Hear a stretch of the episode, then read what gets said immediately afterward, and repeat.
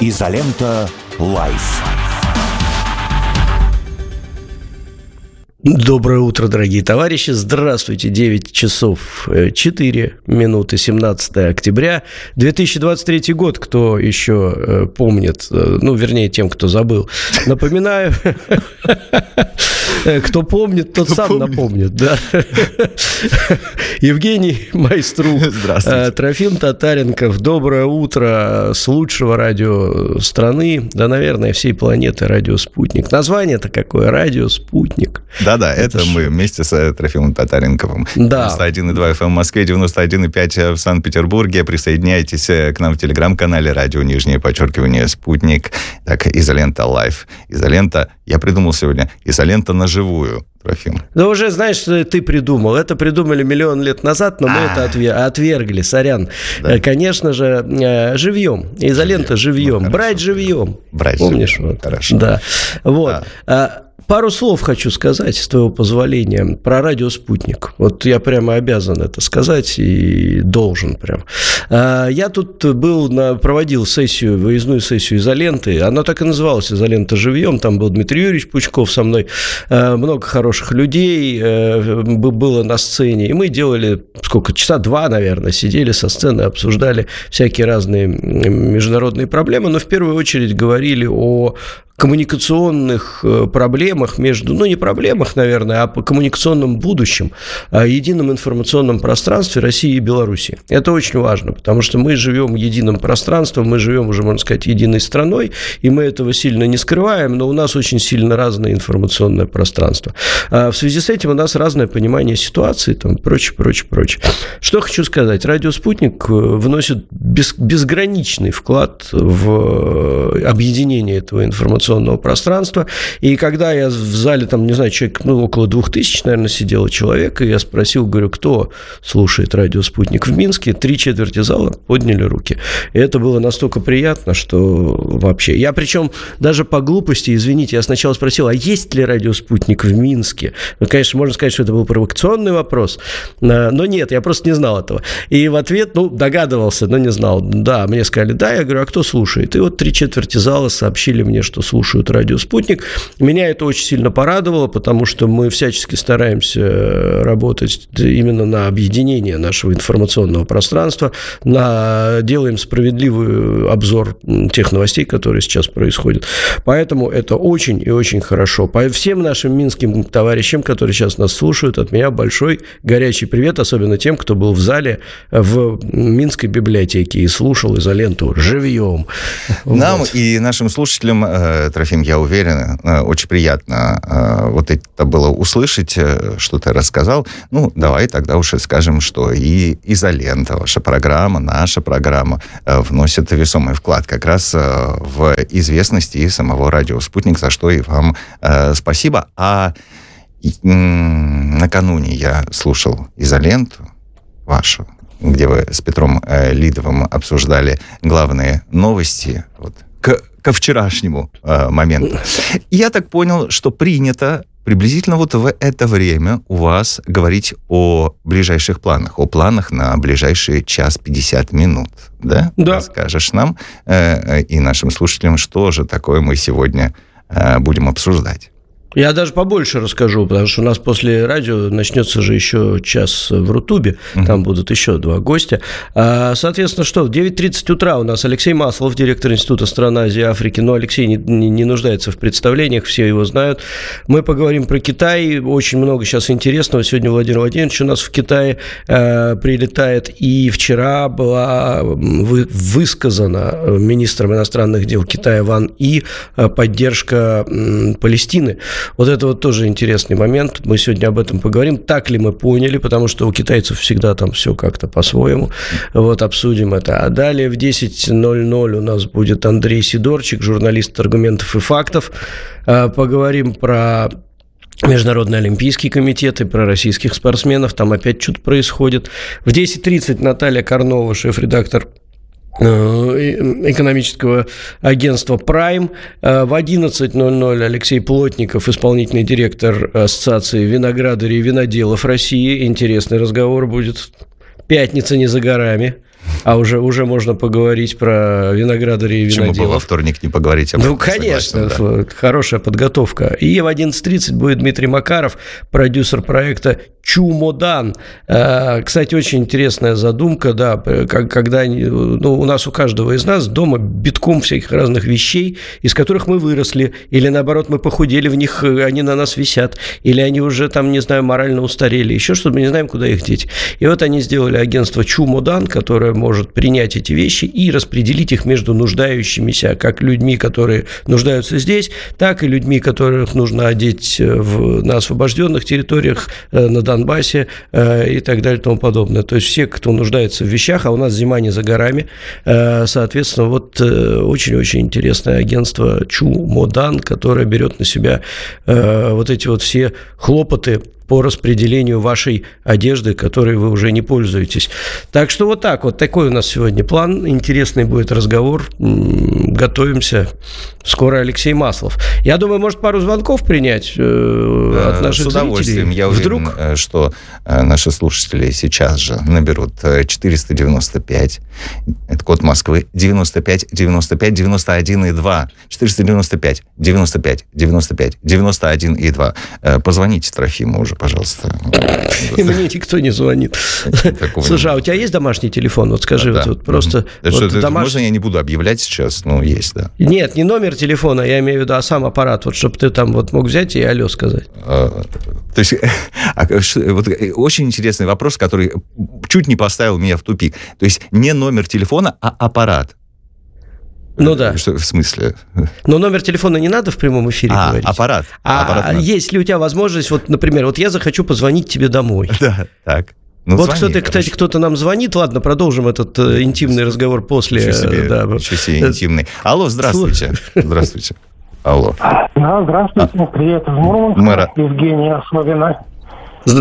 Слушайте, Сергей, да? Сергей. Он знает, что в это время Сергей звонит. Да, Сергей, скажите мне. Есть красная кнопка, понимаешь? Красная кнопка. Да. Скажите мне, Сергей, там вышка-то моя, высшая мореходка на месте стоит? Да, все функционирует, готовят специалистов, все хорошо. Все хорошо, да, хорошо. А ты... Ладно, хорошо, да. Сходим навстречу, если будет. Договорились. Сергей, да. Ну, скажите нам, пожалуйста, с какой новостью вы сегодня или с каким вопросом позвонили нам? У меня такой вопрос, может, он, конечно, несерьезный. Слышали, не слышали? Вчера или там на днях был скандал с тысячной купюрой, что там нет креста, есть полумесяц. Что думаете, косяк дизайнеров или намеки? Или не стоит вообще обсуждения? Так, спасибо. Просто в интернетах знатно там рвались эти самые. Да, там бушуют страсти на пустом месте. Да. Жень, расскажи мне, я не знаю, я не в курсе. Я вам расскажу. Новый дизайн купюры, российской купюры тысячной, и некто выступил, говорит, посмотрите, там на одном из зданий не изображен крест, а это на самом деле церковь. Ну как же так? Да, там Казань не изображена, насколько я понимаю. Если я ничего не путаю, там Казань, да. И, а как же вы не нарисовали крест? Почему вы минарет нарисовали, по-моему, да? А крест не нарисовали. И вот по этому поводу бушуют страсти. И уже 5 раз людям объяснили, послушайте, это не церковь, это сейчас музей, и там креста нет. Ну, успокойся, пожалуйста. Вот. Ну, вот успокаивают, а страсти по-прежнему бушуют. Мне кажется, что это называется высосать проблему из пальца. Это правда. Есть, вот, я бы больше даже сказал. Ты знаешь, я занимаюсь вопросами как раз вот этими манипуляциями массовым сознанием, воздействия на массы. И я тебе хочу сказать, что это зачастую вбрасывается искусственно. Для того, чтобы... Нижнему Новгороду меня поправляет моя коллега. Нижнему Новгороду, да. Спасибо большое. У меня просто нет тысячной под рукой. Нет, это новый дизайн. Который всегда будет ходить наравне с тем дизайном. Нет. Я вот понял. Его только выпускают. Он будет ходить наравне с 97-м, да. Да, я хочу сказать, что зачастую эти вбросы в интернет делаются умышленно для того, чтобы усилить раскол в обществе. И это не шутка. А как-то можно не вестись на это? Взрослые люди все, Трофим. Нельзя не вестись, потому что это делается так. Вот я могу тебе сейчас вбросить, и мы с тобой начнем спорить. Понимаешь, это профессионалы делают. Слушаем вас, алло. Здравствуйте, алло. Слушай, здравствуйте, да. Вы в эфире. Да. Скажите нам, как вас зовут, откуда? Сергей. Да. Сергей, город Москва, да. Я вот к тому, что вы сейчас сказали, хотел добавить, что вообще вот эти религиозные моменты, они очень так сказать, серьезные. И вообще церковь без креста со шпилем – это символ, так сказать, коммунистического власти над церквями. И поэтому желательно, конечно, это не делать. Но это воспоминания наводит очень нехорошие, понимаете? Воспоминания, когда из церкви делали склады и так далее, там действительно не было церкви, а был шпиль. Вот. А вопрос у меня, честно говоря, был по Украине. Как сейчас ведется ли сейчас и как сейчас ведется вот идеологическая борьба, война или, как сказать, объяснение противнику? Вот разбрасываются ли листовки? Или вот это вот, вы понимаете, это очень серьезный вопрос. Я как-то его поднимал, и я так чувствую, что все-таки же больше начались такие вопросы, ну, в смысле действия. Вот вы не можете сказать, например, сейчас что-то новое появилось в этом или нет? Спасибо. Хороший вопрос. Трофим, что вы думаете? Ну, давай ты ответишь. Я-то что? Нет. Дело в том, что, понимаете, мне кажется, что я над этим вопросом должен подумать. Я вот не могу вот так сходу. Давайте я поработаю над этим в течение нашего сегодняшнего эфира и постараюсь на него ответить, если вы не против, потому что не хочется вот так с кондачка отвечать на достаточно серьезный вопрос. Полагаю, что вы мне позволите это сделать, да, и я обещаю до конца эфира ответить. Алло, здравствуйте, слушаю вас. Доброе утро, Иван, Санкт-Петербург. Да, слушаем вас. По поводу купюр, а вот мне они понравились. Ну, есть кресты, нет крестов, это вот, знаете, как докапываться люди любят. Ну, пусть те, кто любит докапываться, докапываются. А вообще бумажка, которая, значит, не пачкается, с QR-кодом, значит, на сайт банка, где будет, значит, рассказано, какие механизмы защиты, но это такой... новый, как бы, интересный механизм взаимодействия с населением. По-моему, это классно. И то, что теперь можно, условно, там, уронить 5000-ную бумажку в лужу, да, с грязной водой, поднять, тряхнуть и положить обратно в карман, и не рисковать того, что она порвется на миллиард частей. Ну, по-моему, это супер. Надо же порадоваться. Иван, мы радуемся по этому поводу, но вы же понимаете, что спор идет не об этом, да, не о том, что это прекрасная купюра. Спор идет о том, что там нарисовано. Причем я настаиваю на том, что это спор ни о чем. Желающих поспорить, да. Их же всегда это самое, их же всегда много. Мне всегда мой папа говорил примерно следующую фразу. Среди двух спорщиков один дурак, а другой негодяй. Ну вот да. Так всегда плюс-минус и бывает. Поэтому, один дурак, другой подлец, да, внимание. В классическом варианте это звучит. Я встречал даже вариант такой, знаете, два дурака, так что, ну, в течение своей жизни. Так что, ну, это классические, когда негодяи. Бывает, два дурака спорят. Что, нет звонка? У нас пропал звонок. Алло, здравствуйте. А у нас звонок, да, уже все, наверное, пропал, закончился. Да. Тут, понимаешь, в чем вопрос, да, у каждого же свои по поводу вот падения в лужу, да, у каждого же свои проблемы. Кому креста не хватает, а у кого пятерка в лужу падает. Ну, это же каждому же свое, понимаешь. А так обидно, понимаешь, что идешь ты, вот пятерка в лужу упала, и все. И... Пользуйтесь, может быть, картами. Ну, может быть. Но наличные, знаешь, это тоже приятно. Берешь в руку, там вот это шуршат, они там, вот это красиво. Опять же, картинки красивые. Ты знаешь, мы приехали тут в Красноярск в командировку. Енисей-23 был медиафорум. И, значит, нас повезли на столбы. Кто в Красноярске был, знает. Это потрясающей красоты место. Горы такие в форме столбов. Им всем присвоены разные названия. По ним бегают альпинисты, эти скалолазы, да, там соревнования проводят, все. И вот когда мы туда едем, экскурсовод поворачивается и первым делом дарит нам сувениры, как гостям Красноярска. Какие? Ну, конечно же, 10-рублевую купюру с изображением Красноярского моста и храма.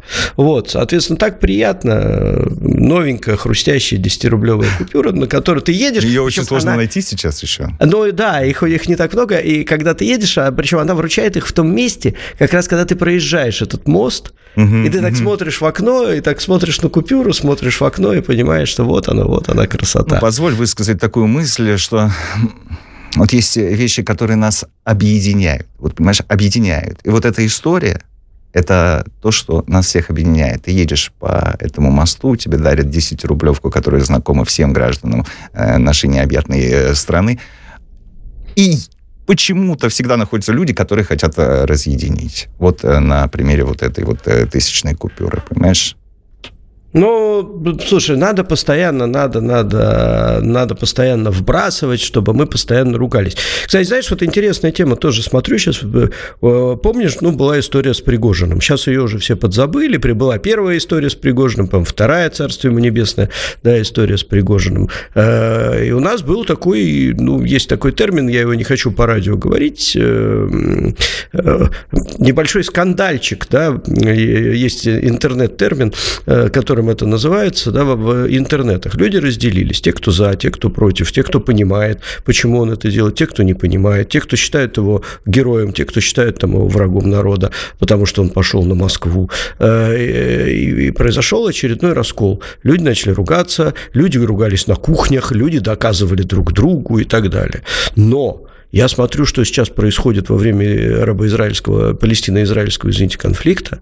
Никакой Пригожин близко не стоял. Сейчас нас раскололи просто топором пополам. У нас половина населения за Палестину, половина населения за Израиль. Одни орут: вы антисемиты, другие орут: вы там такие-сякие террористы. И вот это вот все происходит не только в интернетах, но и в реальной жизни. Понимаешь? И любая такая тема, как в свое время Николай Бердяев говорил, да, что страна, рожденная между Востоком и Западом, обречена раскалываться. То есть и наши враги будут всегда этим пользоваться, потому что у нас половина думает по-восточному, половина думает по-западному, и между нами можно вбивать эти клинья, и они великолепно работают. И у нас продолжают вбивать эти информационные клинья между нами практически каждую неделю. То они более хорошо работают, то они хуже работают, но тем не менее они работают. Понимаешь, вот то, что сейчас творится. И вот тебе, пожалуйста, 1000 рублей. Есть крестик, не крестик. Извините, ну это просто на пустом месте.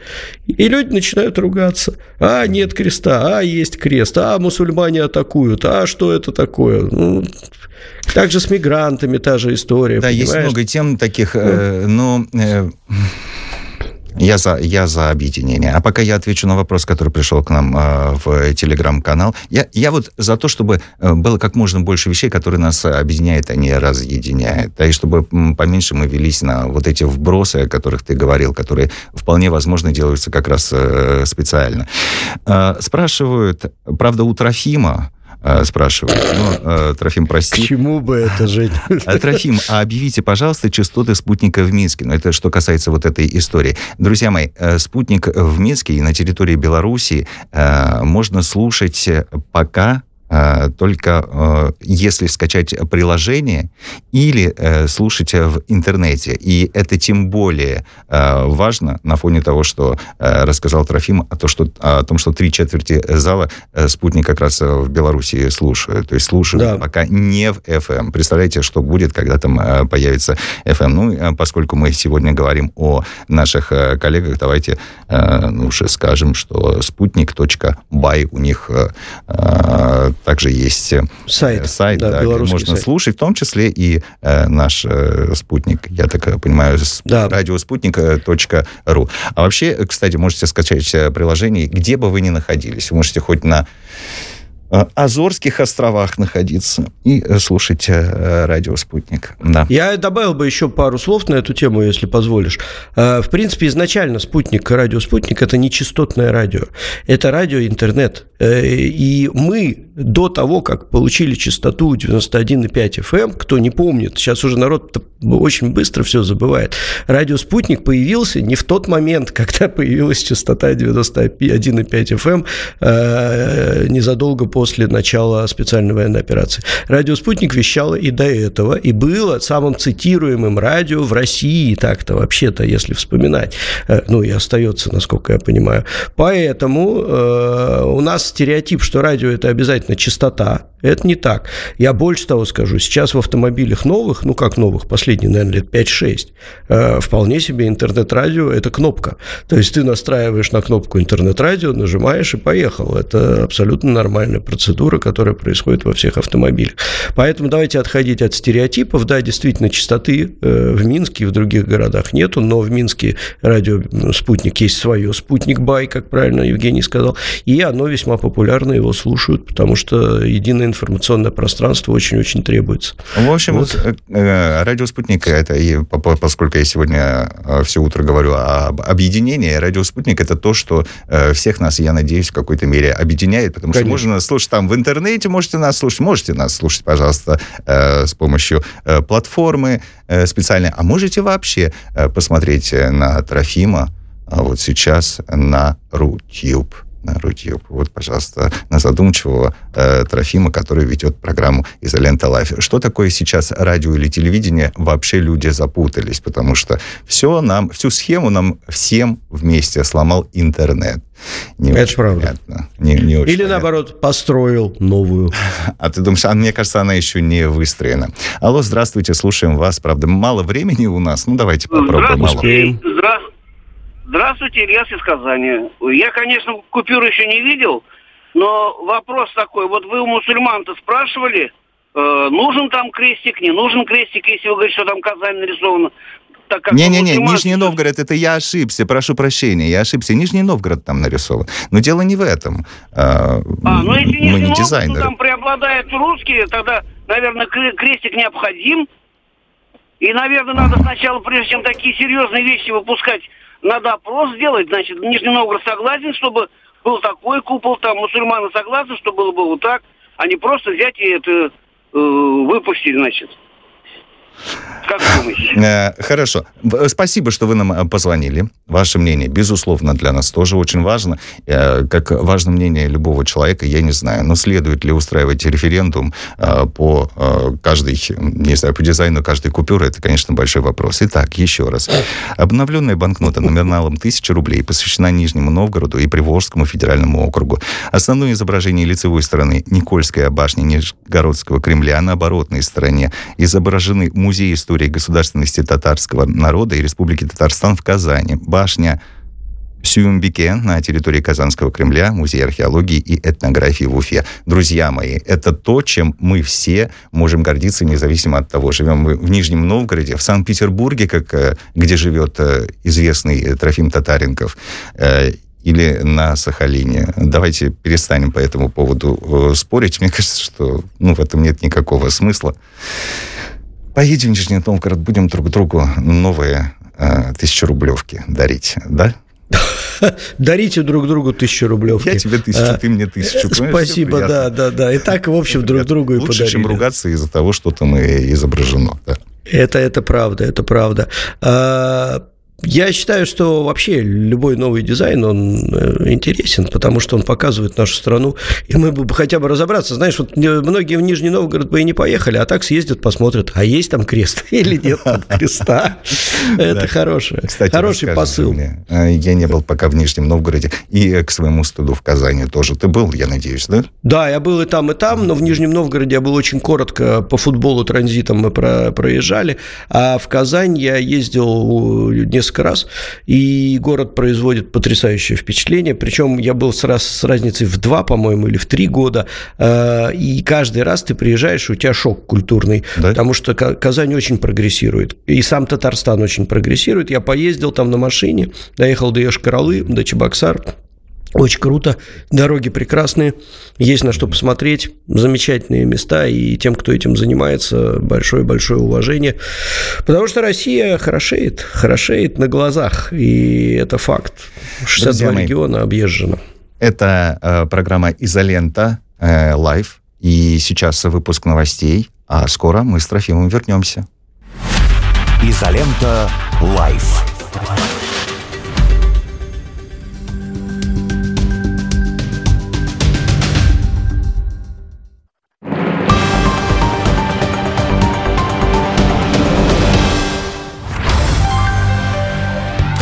Всем привет! Я автор и исполнитель своих песен Юта и ведущая программы «Уютная гостиная». Мы говорим о культуре. Но что такое культура? Культура – это прежде всего люди. Я приглашаю к себе в эфир лучших представителей культуры. И, конечно, мы обсуждаем вопрос, должна ли быть культура вне политики или не должна. Есть что сказать? Говорите.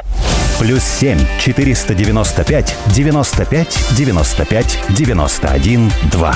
Вопросы ведущим. Ваше мнение. Ваше слово. Нам важно это слышать. А еще пишите на WhatsApp. +7 968 766 33 11.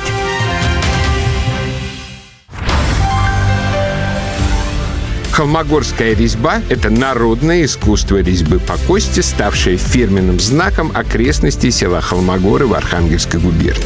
А еще это программа публициста Егора Холмогорова на радио «Спутник». Резать будем не кость, а правду матку. Что было в истории, что будет в будущем, в чем наши русские интересы. Поговорим обо всем предельно откровенно и без обиняков.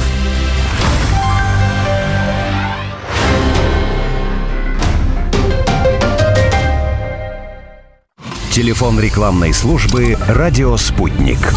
+7 495 950 6065. «Радио Спутник». Новости. В студии Евгений Дубов. Здравствуйте. СМИ сообщили о ликвидации подозреваемого в нападении на шведов в Брюсселе. Полиция застрелила его в кафе, пишет Рейтер. Официально эта информация пока не подтверждена. Накануне в центре бельгийской столицы неизвестный застрелил двух шведских футбольных болельщиков. Несколько человек были ранены. Злоумышленник скрылся с места происшествия. Бельгийские власти повысили уровень террористической угрозы до максимального. Кризисный центр рекомендовал жителям Брюсселя не выходить на улицу.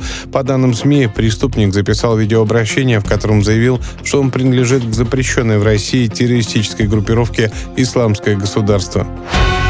Совет безопасности ООН не принял резолюцию России по Газе и Израилю. В поддержку документа выступили Россия, Китай, ОАЭ, Габон и Мозамбик.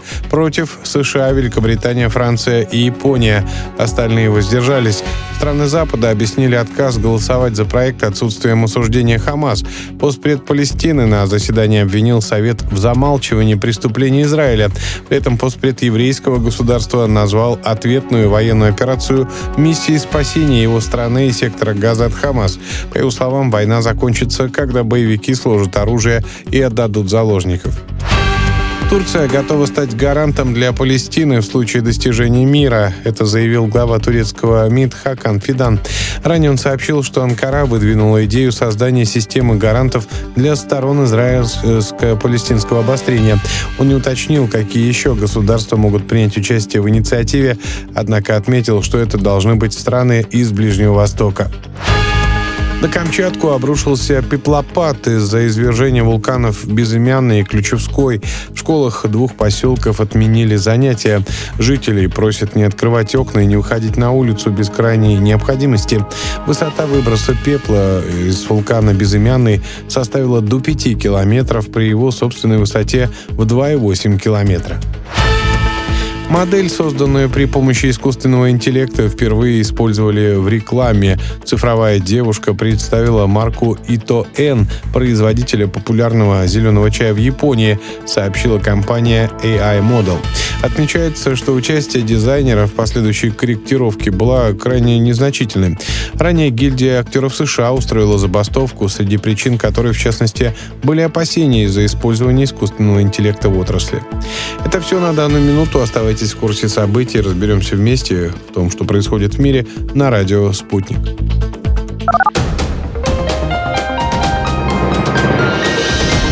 Следующий выпуск новостей через полчаса.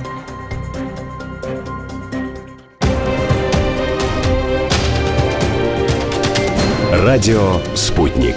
Разберемся. Москва 91,2, Санкт-Петербург 91,5 FM. Изолента Life.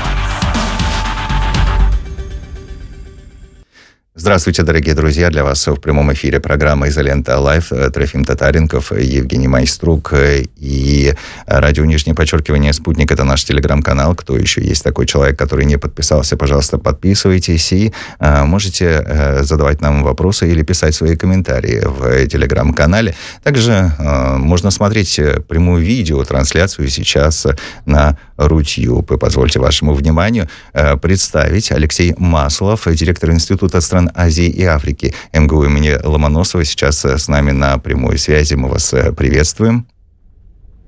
Да, доброе утро. Мы, конечно, хотели бы начать с информации о том, что президент Владимир Путин уже прибыл в Пекин с двухдневным визитом. Ожидается, что он выступит на открытии форума «Один пояс, один путь», проведет несколько двусторонних встреч. Ну и, конечно, говорят, что одна из самых важных, конечно, с председателем Китайской Народной Республики Си Цзиньпином. Ожидается, что глава российского государства также побеседует с президентом Вьетнама, с премьер-министром Таиланда, с руководителем Монголии, лидером Лаоса, ну и будут наверняка и другие встречи. И, конечно же, сегодня в течение дня все будут говорить по поводу вот этого форума «Один пояс, один путь». С вашей помощью помогите нам понять, насколько именно этот форум и этот проект сейчас, в нынешней обстановке, необходим России, насколько он важен. Я вообще напомню, что такое пояс и путь, потому что без этого мы не разберемся, насколько он важен. Это является проект, который был выдвинут Китаем еще в 2013 году. И Китай из абсолютно своей локальной идеи смог ее превратить в глобальную. И первоначально все это обсуждалось как некое перенесение китайских инициатив, экономических, политических, финансовых, за пределы Китая. И идея Китая была пряма, изящна, потому что в Китае на тот момент много производилось. Именно тогда мы называли в 2013 году Китай мировой фабрикой. А вот система перевозки, то есть логистика, она Китаем не контролировалась. И поэтому, грубо говоря, цену финальную назначал тот, кто перевозил. И Китай, понимая, что у него накоплено колоссальное количество денег на тот момент, начинает вкладывать в создание международной инфраструктуры. Железные дороги, аэропорты, логистические сооружения. Ну, а также постепенно начинает и переносить часть своей экономики за пределы. И вот это образуются два больших субпроекта. Соответственно, сухопутный пояс и морской путь, которые, в свою очередь, разделяются по десятку коридоров. Обычно Китай говорит о 8 наземных коридорах, таких больших, типа Евразийского или коридор Китай, Монголия, Россия. Ну и некий большой путь, опоясывающий океаны и разные порты через Индию, через Тихий океан, Индийский океан и, как говорится, далее везде. И сначала многие издевались над этим, говорили, это очередные амбиции Китая, но постепенно за счет колоссальнейших абсолютно вложений Китая система заработала. Многие страны с радостью начали принимать эти инвестиции, причем даже те страны, которые особо Китай не любили. И некоторые страны испугались и, например, стартовали проекты, как это было в Малайзии, а потом затормозили их, сказали, о нет, слишком большое присутствие Китая в нашей экономике. Какие-то страны, например, типа Чехии, с радостью взяли деньги и построили дороги, а потом сказали, что Китай – это недружелюбная страна. И, например, Чехия начала развивать отношения с Тайванем. То есть, были, как говорится, разные истории. Китай постепенно в течение вот этих лет переключил весь проект на чисто экономическую основу. По крайней мере, то, как он это подает. Хотя, конечно, за этим стоит действительно серьезное вынесение китайских идей за пределы Китая.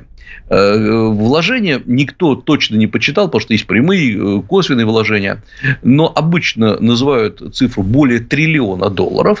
А если мы берем по отдельно взятым проектам прямые вложения, речь идет о 500-600 миллиардов долларов. Но при этом Китай начал постепенно и пересматривать этот проект «Пояс и путь». Ну, во-первых, потому что деньги уже были вложены, и теперь хорошо бы получить отдачу. Не обязательно отдачу финансовую, но хотя бы отдачу политическую. Или, по крайней мере, ну, пускай Китай за это любят. Вот Китай сократил в последнее время на 40% капиталовложения в пояс и путь, но при этом очень много уже построено. И здесь начинается небольшая тонкость. Дело в том, что в принципе Китай всегда требовал, чтобы страны, которые сотрудничают в рамках пояса пути, получают какие-то инвестиции, подписывали бы соглашение с Китаем. И Китай обычно называют цифру, что 56 стран присоединились к поясу пути. До последнего времени Россия придерживалась очень гибкой линии. Она говорила следующее, что это прекраснейший проект, очень важный для всего мира, но это китайский проект. Россия не может быть частью китайского проекта. У нас есть свои интеграционные проекты типа ЕАЭС, мы участвуем в ШОСе, в БРИКСе, и давайте в рамках этого сотрудничать. Зачем Россия должна присоединяться к китайскому проекту? И, по крайней мере, заявление российского президента на форуме 2019 года, а этот форум третий, соответственно, на втором форуме, звучало именно таким образом.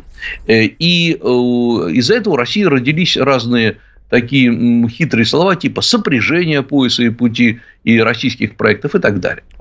Вот здесь, конечно, логика, на мой взгляд, у России абсолютно понятна, потому что зачем нам быть частью проекта, когда, если, точнее, инициатива, формальный пояс и путь, это так называемая китайская инициатива. Если есть конкретные проекты, например, строительство дороги Пекин-Казань-Москва, ну, давайте ее обсуждать. Если есть проекты перехода из китайской стороны до российской стороны типа Приморье-1, Приморье-2, это железные дороги, которые должны соединять китайскую территорию и российскую, давайте их обсуждать. То есть, зачем нам присоединяться к какому-то глобальному проекту? Но ситуация заметно изменилась в последнее время. И, конечно же, нам важно сейчас расширять взаимодействие. И здесь вопрос даже не то, что нам сейчас нужны китайские инвестиции. Ну, во-первых, любые инвестиции всегда нужны, но здесь есть и тонкости. Нам нужна связанность российской территории с Китаем, потому что резко увеличился товаропоток. И у нас проблема сейчас даже вне в наращивании торговли. Я напомню, что у нас по этому году она уже выросла процентов на 40. А в том, что у нас забит наш восточный полигон, восточная часть железных дорог, потому что мы развернули товары с запада на восток, и нам нужно их перевозить. У нас не хватает в прямом смысле платформ, полувагонов, то есть для загрузки контейнеров. И в этом большая проблема. Поэтому нам нужно увеличить пункты перехода, чтобы дальше наращивать вот эту вот торговлю. Причем не только, как многие полагают, из Китая в Россию, а из России в Китай сейчас идет очень много. Увеличили экспорт. И вот здесь как раз, мне кажется, на этом форуме «Пояс и путь» Россия, ну, в лице, естественно, президента, будет обсуждать, судя по составу делегации, по тем документам, которые готовятся, не просто вопрос наращивания торговли, не просто наращивания каких-то товарных потоков в рамках пояса путь, а обсуждать некие вопросы глобального видения. Вот на самом деле абсолютно сейчас этот вот форум «Пояс и путь» тоже называется ко времени. Он планировался, понятно, в других условиях. Китай хотел отчитаться о своих великих достижениях. Но случилось то, что случилось. У Китая идет резкое падение экономики. Огромное давление на Китай идет со стороны, прежде всего, США. Китай сейчас находится в очень недружелюбном окружении.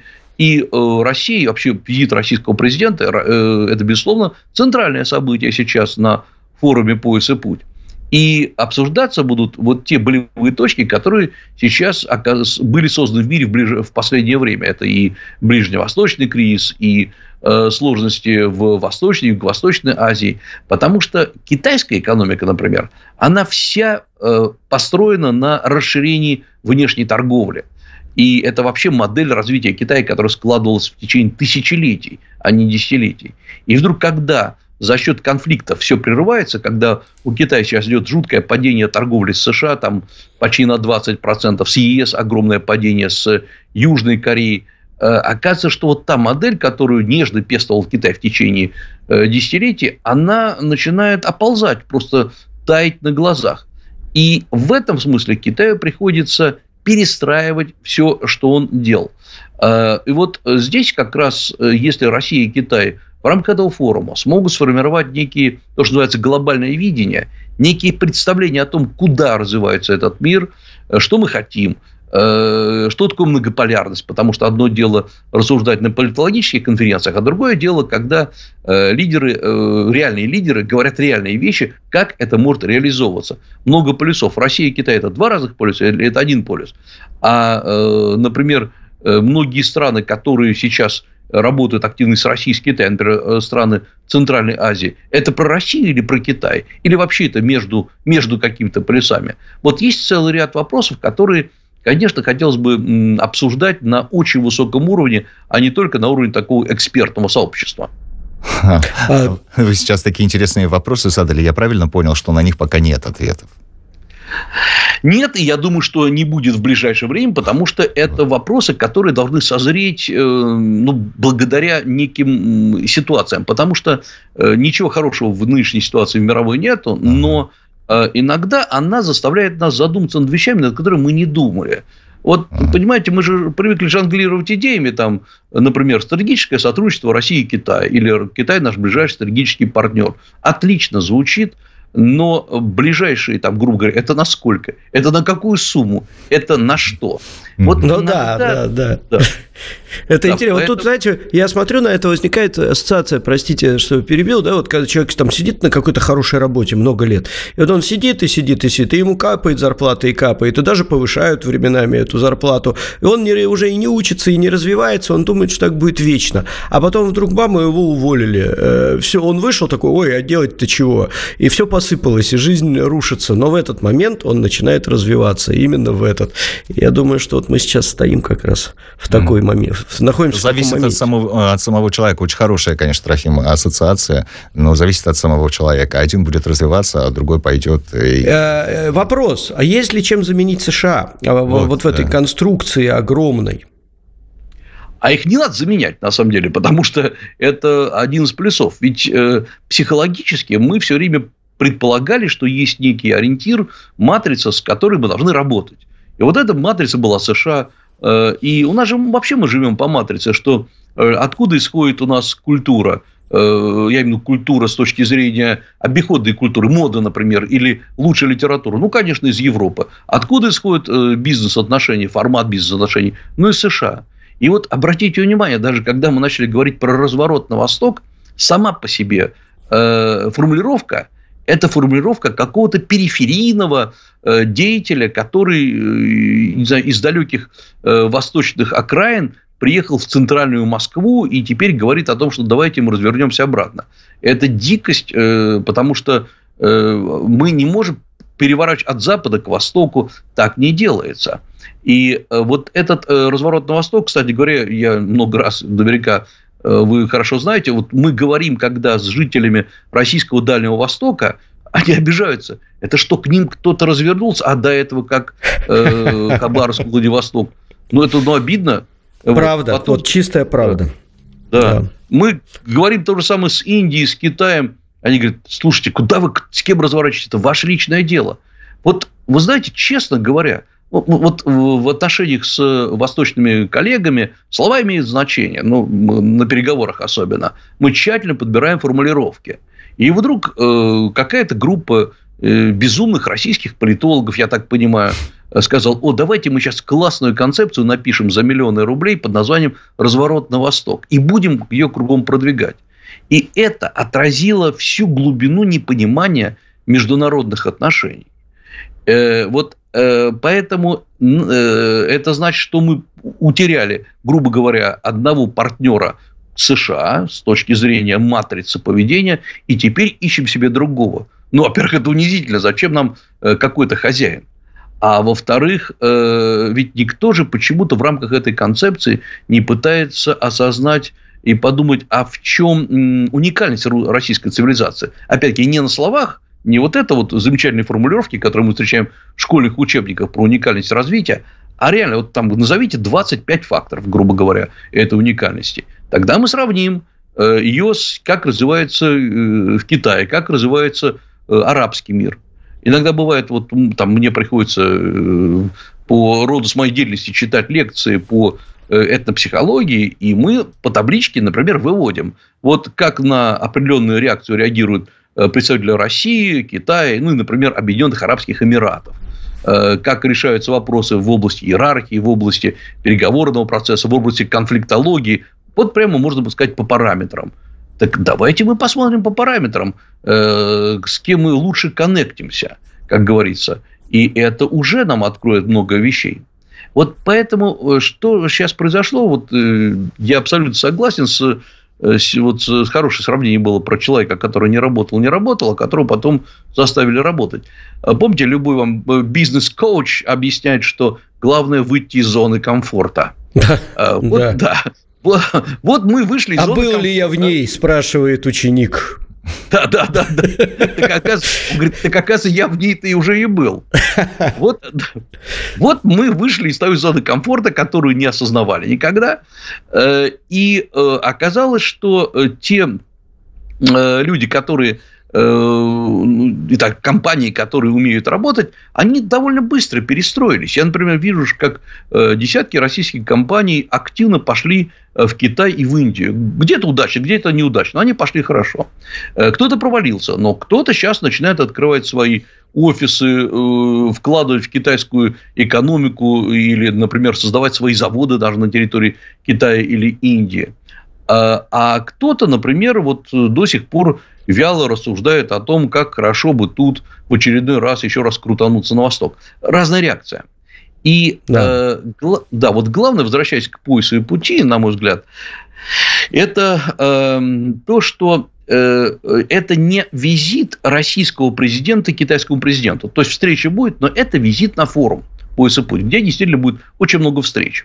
С Вьетнамом, с вьетнамским руководителем, с монгольским руководителем.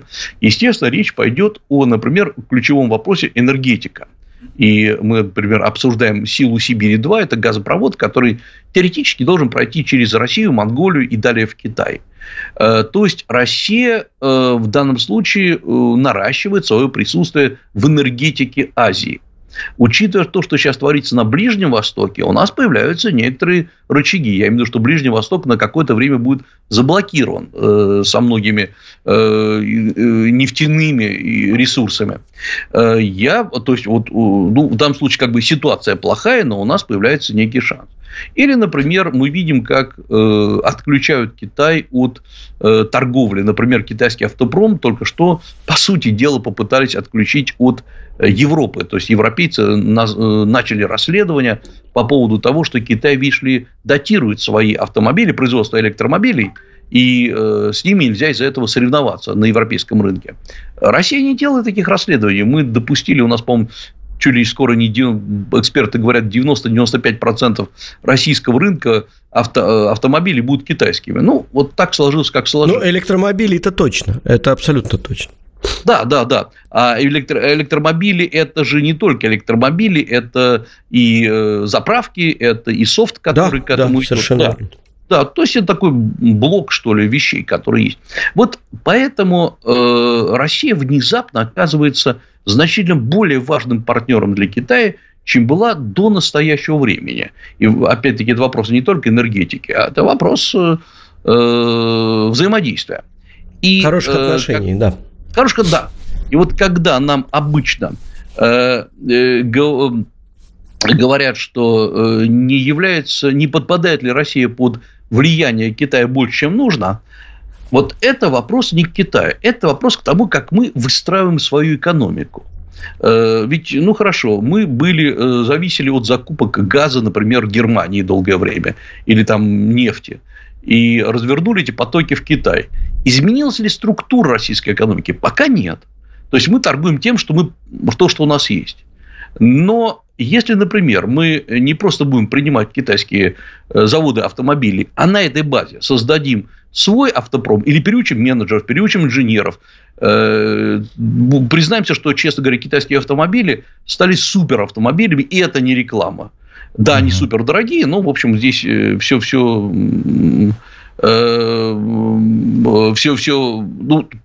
вы хотите хорошо, получается дорого. И вот я думаю, что если мы в течение нескольких лет сумеем правильно использовать взаимодействие с Китаем, тогда мы не будем ни в какой зависимости. А если опять будем разворачиваться то на запад, то на восток, понятно, чем все это закончится. Ну да, вилять не надо. Знаете, прерву вас, потому что 4 минуты осталось. Очень хочется быстренько, вот в режиме блиц, два вопроса, которые быстренько не обсуждаются, но уверен, что вы сформулируете нам их. Первое. Отношение Китая к палестино-израильскому конфликту. Вчера Ван И выступил. Да, расскажите коротко, как это понимать. Да, переведите нам на общепонятный язык, пожалуйста. Все понятно. Значит, позиция Китая во многом совпадает с позицией России или наоборот. Китай выступает за то, чтобы прекратились все военные боевые действия, потому что Китаю это совсем невыгодно и миру невыгодно. Во-вторых, Китай считает, что отношения между Палестиной и Израилем должны рассматриваться как отношения между государствами, а не как между палестинской автономией и государством Израиль. И вообще самое главное, чтобы прекратился любой тип конфликта. Вот поэтому Китай, на мой взгляд, очень озабочен, учитывая, что почти 20% китайской нефти в Китай поступает из этого региона. Для Китая это серьезный удар. Угу. Так, вот и второй вопрос. Да, и второй вопрос, который Евгений вначале задал, да, ваше видение и понимание ближневосточного конфликта и вообще той ситуации, которая там сейчас происходит, может быть, чуть-чуть с проекцией на нас, на Россию. Я думаю, что вообще это тот конфликт, который сейчас разворачивается, он принципиально отличается от всех конфликтов на Ближнем Востоке, в том числе между Палестиной и Израилем, которые были до этого момента. Он вовлекает в себя очень большое число различных стран Ближнего Востока, в том числе Иран, Кувейт и так далее. И он быстро не закончится. Это, на мой взгляд, часть огромной системы стимулирования конфликтов в мире. Мы видим это и в Африке, мы видим это и, естественно, Украина продолжает полыхать, это Азербайджан, Армения. И очень неприятная ситуация складывается пока между Пекином и Тайбэем. То есть, главная задача, на мой взгляд, сейчас обрушить мировые рынки, торговые рынки, политические рынки. И единственная сторона, которая сейчас выигрывает от этого, это, конечно, США, потому что доллар будет укрепляться на этом фоне, юань будет падать, и если, как говорится, не можешь возглавить процесс, надо его обнулить, переформатировать и начать заново. Вот мне кажется, что мир погружается в полосу вот таких вот конфликтов. Единственное, что нас может спасти, это возвращение к умению вести диалог. Это нужен другой уровень политиков, дипломатов. И самое главное, это нужно огромное политическое желание. К сожалению, мне кажется, нам предстоит очень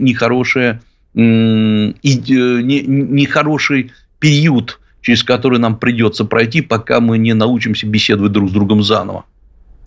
Интересная система. У меня почему-то сразу ассоциация произошла, что любое обнуление, как выключение электричества, да, оно потом лидеров-то выявляет по количеству запасенного электричества на момент отключения резервного питания. И тут, кстати, мы находимся в очень выгодной ситуации, насколько я понимаю, потому что у нас подушка-то приличная, в отличие, кстати, от других стран.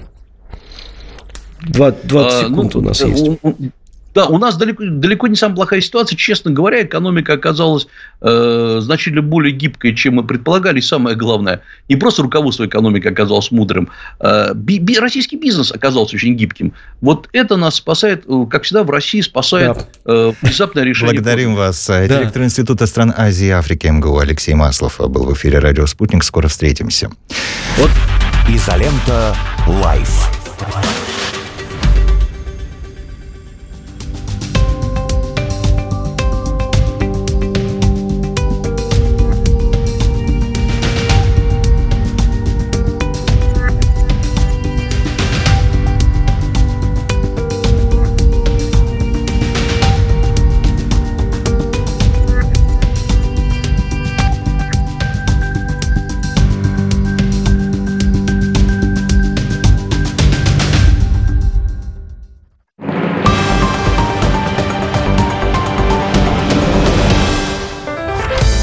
Отличить международное право от международного лева?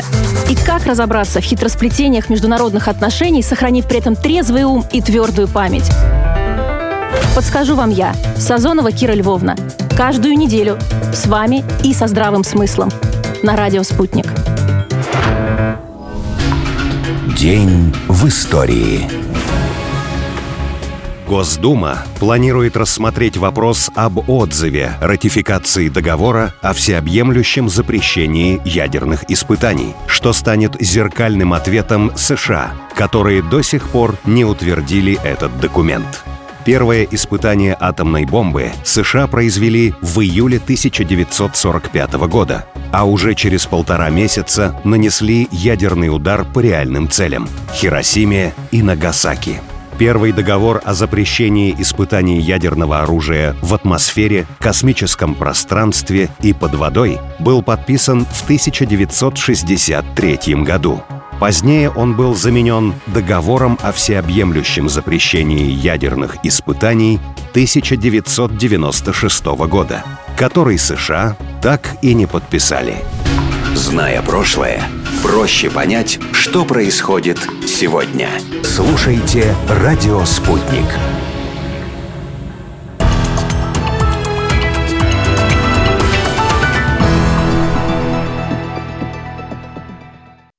Телефон рекламной службы «Радио Спутник». +7 495 950 6065.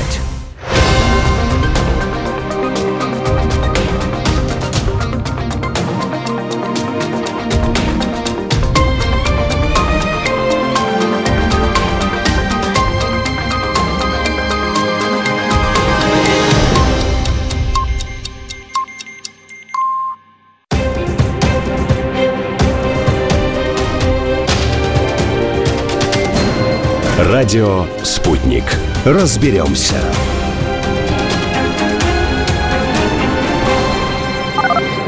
В Москве 10 утра, в Ереване 11 часов, в Сантьяго 3 часа ночи. В студии Евгений Дубов. Здравствуйте в этом выпуске. Россия и Китай создали фонд развития гражданской авиапромышленности. В Крыму пресекли очередную попытку атаки ВСУ. Вячеслав Володин сообщил о начале отзыва договора о запрете ядерных испытаний. Подробности далее. Российский фонд прямых инвестиций объявил о создании совместно с китайскими партнерами фонда развития гражданского авиапрома на сумму более 100 миллиардов рублей. Фонд будет инвестировать в авиационные предприятия и проекты в России и Китае, а также в аэрокосмическую сферу, большие данные, цифровые и энергоэффективные технологии. Инвестиции будут осуществляться в национальных валютах и в равных объемах. Создание фонда позволит российским и китайским компаниям привлечь дополнительные инвестиции для расширения производства и разработки новых технологий.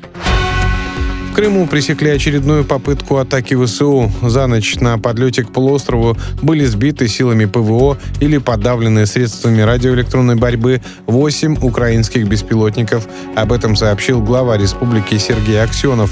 Он поблагодарил военных за четкую и слаженную работу, а также призвал доверять только официальным источникам информации и соблюдать спокойствие. Ранее силы ПВО сбили ракету над Джанкоем. По данным Аксенова, осколки повредили складские помещения, жертв и пострадавших нет. Также российские силы ПВО сбили крылатые ракеты над территорией Крыма. Из-за обломков загорелась трава в окрестностях Бахчисарая. Вячеслав Володин сообщил о начале отзыва договора о запрете ядерных испытаний. Первое чтение состоится сегодня, отметил спикер Нижней палаты парламента. Он объяснил, что ратификацию отзывают в связи с необходимостью обеспечить безопасность России, защитить граждан и сохранить глобальный стратегический паритет. Законопроект был внесен в Госдуму 14 октября. Прежний документ запрещает проводить испытания ядерного оружия и ядерные взрывы в мирных целях. Мораторий действует в атмосфере, космосе, под водой и под землей. Пока договор в силу не вступил, так как его не ратифицировали США, Египет, Израиль, Иран и Китай. При этом Индия, КНР, Пакистан не подписывали соглашение вовсе. Украинского шоумена Сергея Сивоха отключат от системы жизнеобеспечения. Как заявила член Общественной палаты России Анна Ревякина, врачи сказали, чтобы близкие с ним прощались. Бывший участник КВН и экс-продюсер студии «Квартал-95» ранее был госпитализирован. Вскоре у 54-летнего актера развилась полиорганная недостаточность на фоне сепсиса. Ранее СМИ сообщали, что Сивоха умер после тяжелой продолжительной болезни, однако позже опровергли эту информацию. Продажи машин с пробегом в сентябре выросли на 11%. В общей сложности в стране купили свыше 500 тысяч подержанных автомобилей. По данным «Автостата», темпы реализации по отношению к августу замедлились. Несмотря на это, отраслевые эксперты считают спрос достаточно высоким. Это все на данную минуту. Не пропустите ничего важного. Разберемся во всем, что происходит в мире на радио «Спутник».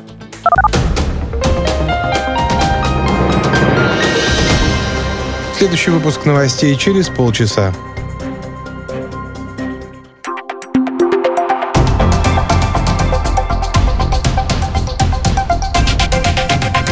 Вы слушаете «Радио Спутник». Изолента Life. Доброе утро, дорогие товарищи. «Изолента живьем» продолжает свое вещание на лучшем радио страны, на радио «Спутник». 17 октября, 10.04. И у нас с Евгением Майструком в гостях Андрей Сидорчик, журналист «Аргументов и фактов». Доброе утро, Андрей. Доброе утро. Я знаю, что Трофим приготовил вполне себе Трофим. Острые вопросы. Трофим всегда готов к острым вопросам и задавать, вернее, острые вопросы, отвечать, правда, тоже готов. Давайте поговорим. Мы сегодня будем говорить про Олимпийский комитет, про спорт и вообще про все, что нас окружает с этой точки зрения, потому что продолжается давление на Россию, на российский спорт, на российских спортсменов, но в первую очередь, на мой взгляд, это давление нам на голову. То есть спорт спортом, да, но это же они... Да, пытаются нам наше сознание каким-то макаром сдвигать в сторону того, что смотрите, какие вы плохие и убогие, вас никуда не пускают, вы тут сидите на задворках истории и занимаетесь какой-то ерундой. И знаете, к чему я это все говорю-то? К тому, что наши чиновники спортивные зачастую, на мой некомпетентный взгляд, поддерживают вот это давление на голову, да? Вместо того, чтобы двигаться куда-то и говорить, смотрите, нас вот сюда не пускают, а здесь, здесь и здесь нас ждут с распространением объятиями. Давайте как-то пойдем туда, где нас ждут, а не будем биться лбом об закрытые ворота. Нет, мы продолжаем биться, на мой, опять же, некомпетентный взгляд, лбом об закрытые ворота. И вот тут возникает вопрос. Вот сейчас ситуация с Олимпийским комитетом. Да, мы из раза в раз в эту частную лавку продолжаем проситься, умолять, а возьмите нас хоть без флага, хоть без гимна, хоть хромыми, хоть на одной ноге, хоть как угодно, да, ну хотя бы и наших инвалидов возьмите на Паралимпиаду, ну вот хоть как-то, ну хотя бы их не унижайте там и так далее, мы постоянно находимся в состоянии просящего. А с другой стороны, мы можем собраться, хлопнуть дверью и сказать, ребят, не хотите, да как хотите, вот наши взносы, мы их забираем, да, вот это, еще в суд вас, на вас подадим за что-нибудь, придумаем, да, чтобы вы нам там что-нибудь еще компенсировали. А сами создаем, не знаю, свое, уходим в азиатское, придумываем что-то еще, игры дружбы, как у нас было и так далее. Вот как вы это видите, эту ситуацию, с точки зрения специалиста по этому направлению, Андрей? Ну, смотрите, я всегда привожу пример, который моим оппонентам категорически не нравится, но, извините, давайте будем откровенны. С момента возникновения советской власти в России, с момента возникновения Советского Союза, Международный олимпийский комитет, воспетым у нас Пьером де Кубертеном, не признавался никогда. Ну, то есть советский спорт вообще не признавался. То есть его не признавали, и он находился вот в том, что мы говорим, в изоляции на протяжении 3 десятков лет. Это абсолютная правда, это четко, то есть, собственно говоря, не устраивает. При том, что господин де Кубертен, как мы знаем, замечательно признавал, например, нацистский режим в Германии, более того, поддерживал его, очень гордился Олимпиадой 1936 года. Но здесь важный момент, что 30 лет вот этих в изоляции советский спорт не стоял на месте, он развивался. Но у него было совершенно другое целеполагание. Целеполагание, что спорта, который в зачаточном состоянии как развивался, но тем не менее развивался в Российской империи, что в Советском Союзе, это было в первую очередь прикладное. То есть гармоничное физическое развитие нации, а спорт здесь как вершина и реклама этого гармоничного развития. Соответственно, да, рекорды, соответственно, да, популяризация, но это то, о чем мы говорим. Готов к труду и обороне. То есть именно как бы продвижение такого здорового образа жизни, физического совершенства. Собственно говоря, изначально мы подавали это как любительский спорт, соответственно, отвергая профессионализм и как шоу. Наше появление на Олимпийской арене, да и вообще в международных организациях, было связано с главным политическим фактором – победой в Великой Отечественной-Второй мировой войны, когда, из которой Советский Союз вышел как совершенно другая величина, со своей сферой влияния, совершенно четко определенной, которую просто было смешно не замечать. И мы никуда не просились. Появление нас в Международной Федерации футбола, появление нас в Международном олимпийском комитете – это было приглашение нас. Никакого навязывания не приходило. Более того, придя туда, мы сразу показали результаты высокого уровня. А вот дальше, в постсталинские особенно времена, начинает происходить некая ситуация, которая меняет интерес. Мы начали рассматривать международные спортивные арены как некую вот демонстрацию своих достижений, уровня страны, и для нас это стало важно, как внутри и снаружи. Ну, победы советских хоккеистов, победы советских футболистов, золотой мяч Льва Яшина, слезы Родниной во время победы в лейт-классе. Ну, это то, что все знают. Это бренд страны. То есть к достижениям космоса мы балета, спорт мы всегда включали. Но и, в принципе, это было достаточно устойчивое положение. Обеспечивалось оно наличием, извините меня, но давайте говорить, наличием советского блока. Классический сюжет из этой серии – это Олимпиада в Мюнхене, знаменитый турнир баскетбольный, финал, знаменитые 3 секунды, Белова, все. Но главный фактор, про который очень редко говорят, там было заседание апелляционной комиссии. И результат победы советской сборной был зафиксирован 3 голосами против 2. Вот эти 3 голоса, это были 3 голоса стран советского блока. То есть мало того, что наши спортсмены могли чего-то добиться за счет того, что они выступают на арене, потому что они сильные, но мы могли как политически защитить это достижение.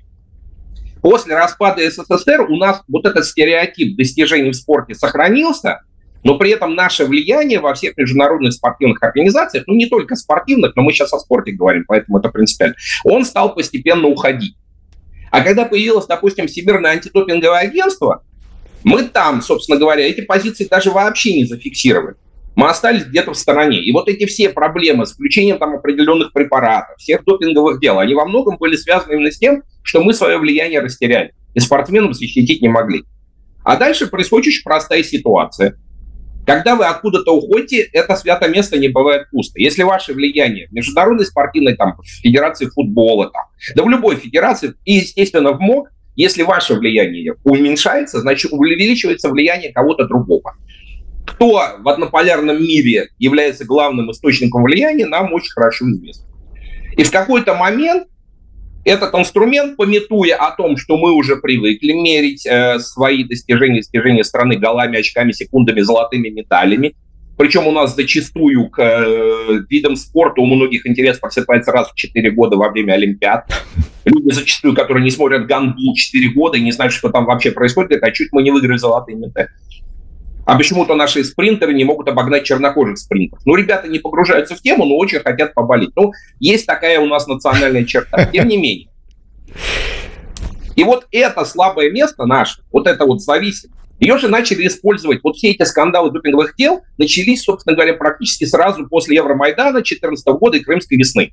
Таких совпадений не бывает. Этот инструмент начали использовать, ища у нас болевую точку. И вот здесь, на мой взгляд, опять-таки исключительно на мой, мы допустили краеугольный камень, вот ошибку. Мы пошли по пути уступок и компромиссов. То есть мы говорили, мы признаем этих спортсменов виновными, неважно, какие там доказательства, мы признаем этих чиновников виновными, не будем отставить там последнюю, мы пойдем по черте компромисса. И вот на протяжении многих лет, пока развивалась эта ситуация, в различных дискуссиях я повторял, что вот эти уступки, они только ослабляют нашу позицию. Они говорят, нет, мы сейчас от кого-то откажемся, от кого-то уступим, перевернем страницу, все, начнем с чистого листа. А потом случилось СВО, и случилось то, что случилось. Когда Международный олимпийский комитет просто вынес этот молот и дал нам по голове. Несмотря ни на какие правила, несмотря ни на какие вообще допуски. Просто для того, чтобы нанести максимальный удар, рассчитывая, что ударив вот в это место, в нашу зависимость по медалям, участие в Лиге чемпионов, участие в всем, он нас где-то морально сломает, как на уровне спорта, так и на уровне общества. И Томас Бах, на самом деле, о котором мы много-много говорим, вообще говоря, он поставил все деньги, образно говоря, на поражение России. И сегодня он находится именно в этом положении. То есть вот эти все разговоры, что он колеблет, да нет, он просто рассчитывал, что на самом деле, запустив эту историю, он получит через какое-то время, причем ограниченное время. Я абсолютно могу вам гарантировать, что не на то, что эта ситуация будет развиваться там до 2024 года и дальше. Бах тогда, когда принимал это решение, не рассчитывал. Как не рассчитывали ни ФИФА, ни УЕФА. Все ставили на то, что конфликт закончится там несколько месяцев и, скорее всего, поражением России. Это была их ставка, поэтому они шли на отмену, потому что рассчитывали, что на выходе они будут диктовать условия российскому спорту, он будет под них подписываться, ну и, соответственно, у них все будет хорошо. А теперь возникла та ситуация, которая уже возникла. Ну и выйти они из нее уже практически не могут, потому что, сыграв так, они себя поставили в полную зависимость от Запада. Они и так в ней находились, но пытались иметь возможность хоть как где-то что-то играть. Вот классическая история с УЕФА. То, что было, то, о чем нам сейчас вот говорят. УЕФА говорит, что мы допустим молодых ребят, мальчиков, девочек в возрасте 17 лет до соревнований под нейтральным флагом, то есть, соответственно, без всяких там, вот, собственно говоря, но все-таки допустим. Кстати, не все знают, но белорусы играют. Белорусы в УЕФА играют на уровне спорных, на уровне клубов. Вот с ограничениями на нейтральном поле, но тем не менее играют. Кстати, ничего такого там уже не происходит, как ни странно. Так вот, и что здесь происходит? Дальше 10 федераций заявляют бойкот и выходят, извините меня, даже вот многими любимый в нашей стране украинский футболист Андрей Шевченко, абсолютно русскоязычный парень, очень много нами, так сказать, обласканный, заявляет, да нет разницы, какой возраст. Русские должны быть наказаны. Нет разницы, какой возраст. Чего мальчику, девочке 14 лет не должен играть в футбол? Потому что я так хочу. Мы вот тут в предыдущем части я слушал, о чем мы говорили. Вот по поводу логики Израиля, ближневосточников, ровно такая же логика. Ровно такая же, абсолютно, вот такая же, от которой за километр пахнет нацизмом. Просто никто не хочет этого напрямую признать. Карфаген должен быть уничтожен, безусловно. Да, и все, точка, да. Безусловно. И здесь начинается вот эта история исполнения наших чиновников, если мы коснулись УЕФА. Вот этот разговор о ребенке. Вы знаете, нет, наших детей не то чтобы не допустили опять. Нам сказали, что когда для этого созреют условия. Дорогие мои, я многократно говорил за последние полтора года, и поэтому с некоторых телевизионных каналов за эти речи слетел. Но тем не менее, я на своем настаиваю. Говорите с людьми честно, не надо рассказывать людям сказки. Если бы у этих людей в УЕФА было желание, они бы сделали так, чтобы российские мальчики и девочки играли. Потому что, извините меня, но даже британскую, даже английскую федерацию и все остальные федерации можно поставить перед фактом, как это было с белорусами. Ты можешь побрыкаться, но ничего с этим не сделать. На самом деле инструменты воздействия есть. Но они этого не захотели. По какой причине, на какие там рычаги воздействовали, это уже не важно. И вот здесь мы возвращаемся к тому, с чего начали. Итак, Международный олимпийский комитет сейчас дисквалифицирует, временно отстраняет до следующего объявления Олимпийский комитет России на основании того, что Олимпийский комитет России присоединил к себе олимпийские комитеты Херсонской, Запорожской, Луганской, Донецкой областей. Напомню, что Олимпийский комитет России, как российская общественная организация, может действовать только в рамках Российской Конституции. И, соответственно, никаких оснований не присоединять российские регионы он не имел. Но, соответственно, частная контора, которая находится в Швейцарии, то бишь Международный олимпийский комитет, говорит, нет, у нас свои представления о границах государства, поэтому мы считаем, что это неправильно, мы вас за это накажем. Ну, мы тут можем вспоминать прекрасные истории про Косово, например, и другие, понимаете, какие-то границы нас устраивают, какие-то границы нас не устраивают. Вопрос не в этом. Мы опять-таки подходим к теме, что для нас главное и какие приоритеты для нас важны. Что для нас спорт? Если для нас спорт – это вот величина голы, очки, секунды, понимаете, и вот эти медали, без которых начинается вот тотальная зависимость, и вообще для нас это настолько важно, что мы готовы жертвовать честью, достоинством, уважением, тогда да, тогда наши чиновники, наверное, в какой-то степени все это время делали правильно. Но если мы исходим из того, а это, кстати, прописано в документах Министерства спорта, что спорт – это в первую очередь гармоничное развитие нации, это в том числе часть патриотического воспитания, то не может патриотическое воспитание базироваться на нейтральном флаге и оправдании какого-то нейтрального флага. Потому что возникает вопрос, а почему, собственно говоря, заявляя о патриотизме и воспитывая там, для детей с подрастающих там, с малых лет уважение к себе и к своей стране, вы объясняете, нет, а вот здесь к вам уважение не будет предоставлено. Вот здесь вы будете унижаться и находиться не наравне с другими атлетами. И возникает вопрос, а почему? Вы признаете какую-то вину за собой? Вы признаете какую-то вину за собой? Тогда возникает вопрос, господа чиновники, какую вину? Это уже не компромисс. Да, тут хочется спросить, а давайте поговорим, да, давайте вы нам расскажете. Кто-то что-то нарушал, кто-то что-то. Вы страдаете не свои грехи, но вот так сложилось. Сейчас что? Вот это вот спекуляция, прекрасная, мне нравится спекуляция, но мы же хотим лучшего для своих детей. Понимаете, дети – это те, кто уходит на нашу площадку, играет в футбол. Да-да-да, Андрей, а позвольте на этом остановиться немного подробнее. По поводу вот этого скандала с УЕФА и недопуском наших детей. То, расскажите, а по вашему мнению, как следует поступить с точки зрения интересов как раз вот юных спортсменов, российских юных спортсменов? Может быть, им действительно настолько уж необходим допуск вот туда, что без него никак не будет развиваться российский футбол? Настолько. Смотрите, во-первых, я много раз приводил такой пример, что вообще-то золотая эпоха советского футбола, она зарождалась не на уровне чемпионатов Европы, чемпионатов мира УЕФА. Там первое поколение, собственно говоря, о которых много говорили, послевоенные, знаменитый Борис Аркадьев, тренер, который был теоретиком мирового футбола, возглавлявший ЦДК как раз первые послевоенные годы, противостояние ЦДК «Динамо». Вот эта поездка динамовцев в Англию, это все создавалось не на основе того, как мы выходили здесь внутри, играя в футбол и развиваясь самостоятельно. И тогда никто не вставал вопрос. Мы находились в определенных условиях. Вот тогда, на самом деле, тоже период советского футбола, вот начиная с 20-х годов, мы играли, на самом деле, только с турками, которые тоже приезжали к нам, но не полуофициально. Примерно та же ситуация на самом деле. Но это никаким образом не мешало развитию, потому что мы действительно, ребята, мы любим этот вид спорта, мы его развиваем у себя. Мы живем в условиях, которые не нами созданы, но мы их принимаем. Теперь смотрите, дети, на самом деле, у меня двое мальчишек, совсем еще юных, они занимаются футболом. Так вот, если смотрите на футбол, ребенок в таком возрасте, ему просто интересен сам футбол сам по себе. Он еще не болеет вот этим историей про обширные контракты. Он не страдает как оренщиной. У него еще нет этого мусора в голове. И не надо им это навязывать. Развивайте внутренний футбол, развивайте внутренний спорт. И решайте политическую задачу, когда человек может выйти на международный уровень в достойном порядке. Вы не можете решить вопрос с УЕФА. Вы можете требовать от УЕФА уважения к собственной стране, уважения к собственным людям. Танцевать вот здесь, как вы это делаете, это ненормально. Делать, как вы это делали, когда вы говорите, нет, мы уходим в Азиатскую Федерацию, нет, мы подождем, а нет, мы посидим на пороге, нет, мы посидим на бережку. Мы хотим лучшего. Какого лучшего вы хотите? Какого лучшего? Объясните свою программу внятно и конкретно. Вот сейчас нам сказали, через полтора года вот этих движений нет, мы будем сидеть на берегу, ждать, когда нас возьмут в УЕФА. Но при этом надо понимать, что вы демонстративно показываете всем вот этим чиновникам международным, в том числе и тех, кто вас бойкотирует, вы зависимы от нас. Вы будете выполнять наши условия. А хорошо ли это?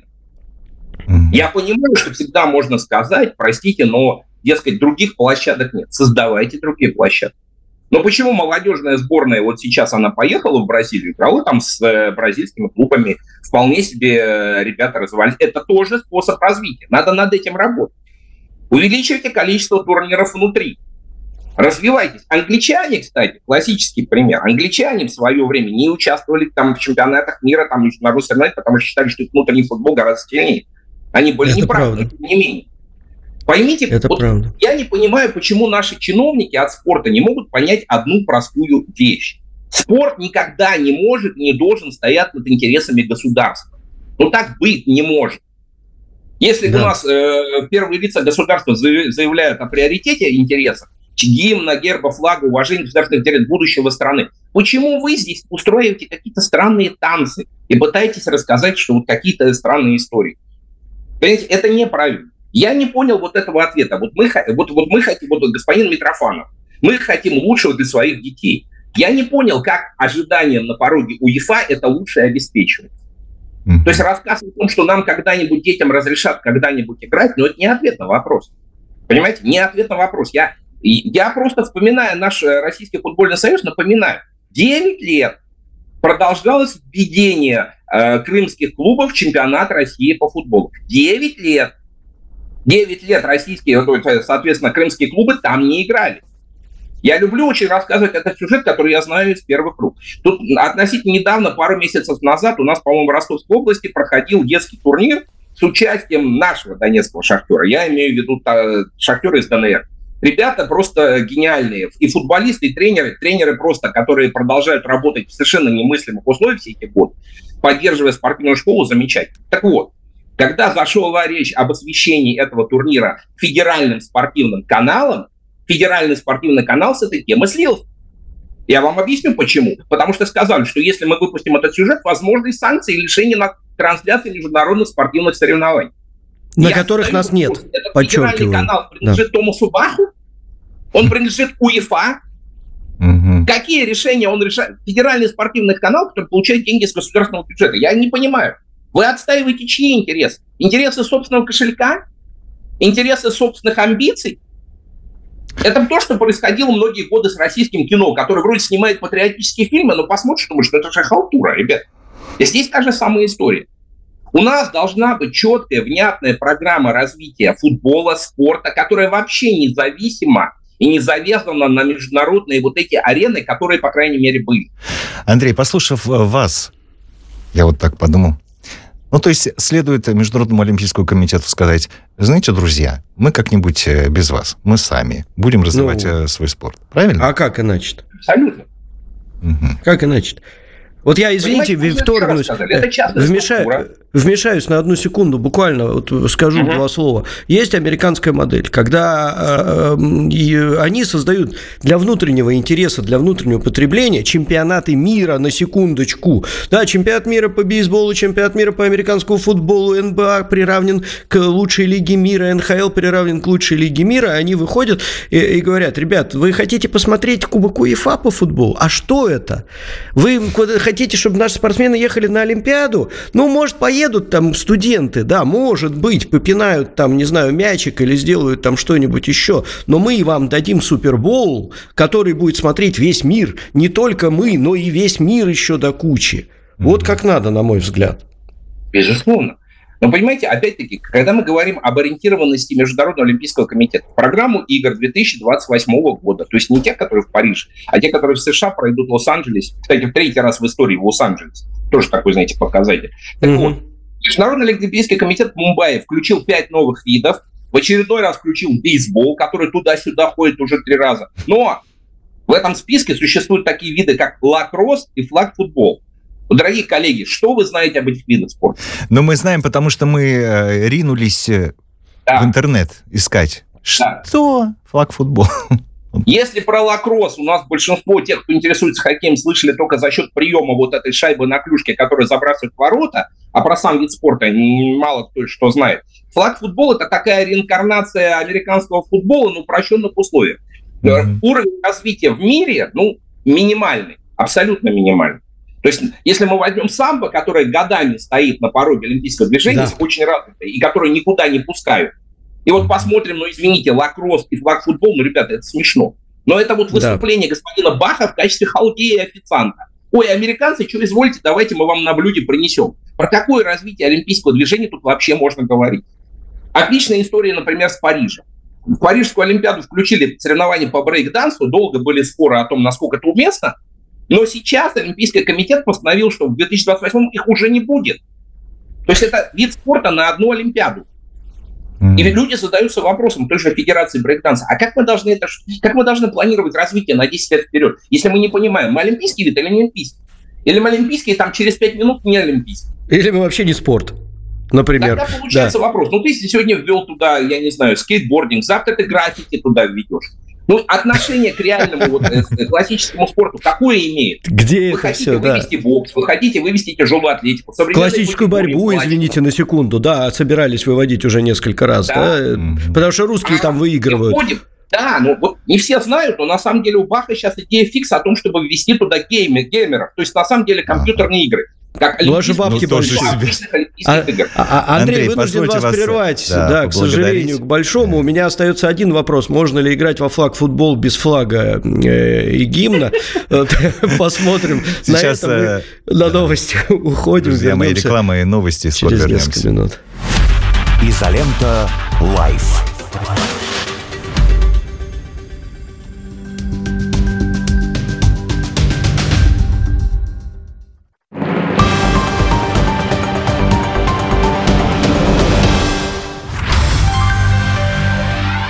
Привет, это Ирина Молотова, журналист и редактор телеканала РТ. Мне интересны международная политика, социальные проблемы, животные и наша прекрасная планета в целом. Об этом и будем говорить по субботам на «Спутнике» с 3 до 5. Есть что сказать? Говорите. +7 495 95 95 91 2. Вопросы ведущим. Ваше мнение. Ваше слово. Нам важно это слышать. А еще пишите на WhatsApp. +7 968 766 33 11. От Федерального агентства по делам Содружества независимых государств, соотечественников, проживающих за рубежом, и международному гуманитарному сотрудничеству. Нет, вы серьезно думали, что это будет вот так пафосно? Да не бывает такому. Хотите поговорить про Украину? Ну, извольте. Хотите, стихи почитаем или там про анимацию, а может быть про древнюю секту ассасинов? С удовольствием. Вон мне там отверточку передайте, им масленку сейчас тут подкручу. О, заработало. Подчиняем примус. Главное, чтобы без истерик. Евгений Примаков.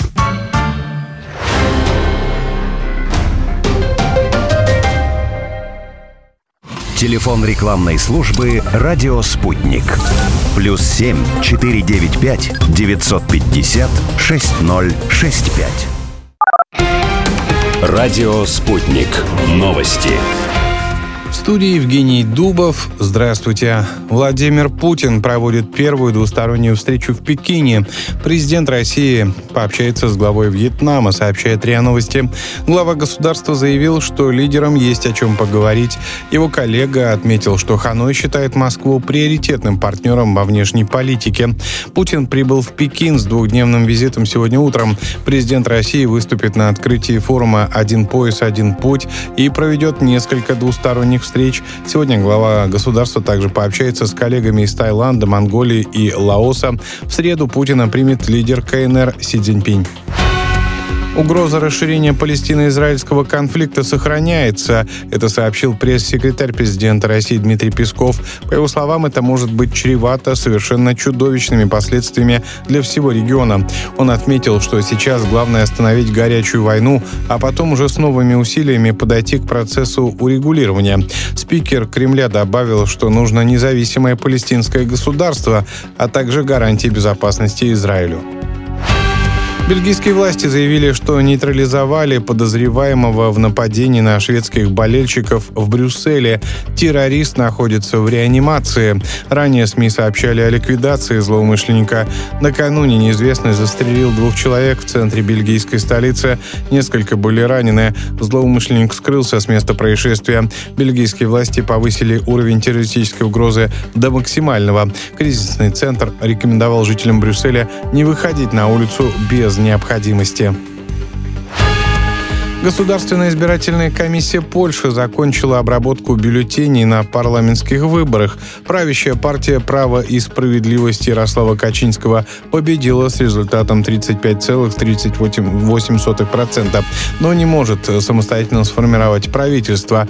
На предыдущих выборах в 2019 году эта партия показала куда лучший результат, завоевав больше половины депутатских мандатов. Россияне стали больше пить коньяка. Продажи напитка с начала года выросли на 10,5%. По данным Росалкоголь, табак, контроля, они составили почти 10 миллионов декалитров. Отмечается, что реализация водки незначительно уменьшилась. В целом, с января по сентябрь жители нашей страны купили 162 миллиона декалитров спиртного, что на 4,5% больше, чем за аналогичный период 2022 года. Это все на данную минуту. Оставайтесь в курсе событий. Разберемся вместе в том, что происходит в мире, на радио «Спутник».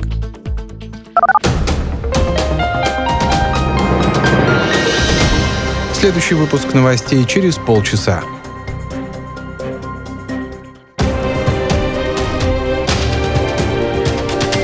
Радио «Спутник». Разберемся. Москва 91,2, Санкт-Петербург 91,5 FM. Изолента Life. Да-да-да, «Изолента Life», Трофим Татаренков на прямой связи из Санкт-Петербурга, в эфире радио «Спутник», там у нас 91,5 FM, Евгений Майструк на прямой связи из Москвы, здесь у нас 91,2 FM, радио «Спутник» для вас работает в прямом эфире, и радио «Спутник» — это наш телеграм-канал, кто не подписался еще, пожалуйста, подписывайтесь и задавайте вопросы, пишите комментарии. В самое ближайшее время в нашем эфире мы ждем Наталью Карнову, это шеф-редактор информационного агентства «Прайм» и экономический обозреватель.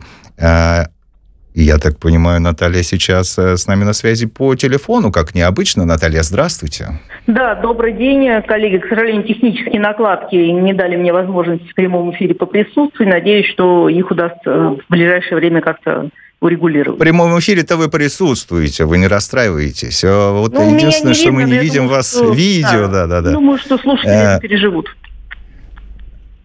Но, кстати, слушатели передают вам большой привет, да, и восхищаются, в очередной раз восхищаются вашей красотой. А сейчас, я думаю, мы фотографию поставим на экран.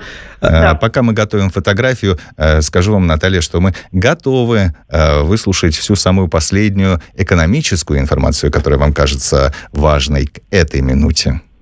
Я думаю, что основная информация сейчас идет политическая. В основном приковано внимание всех, разумеется, к ситуации в Израиле, к обострению, которое там произошло в начале октября.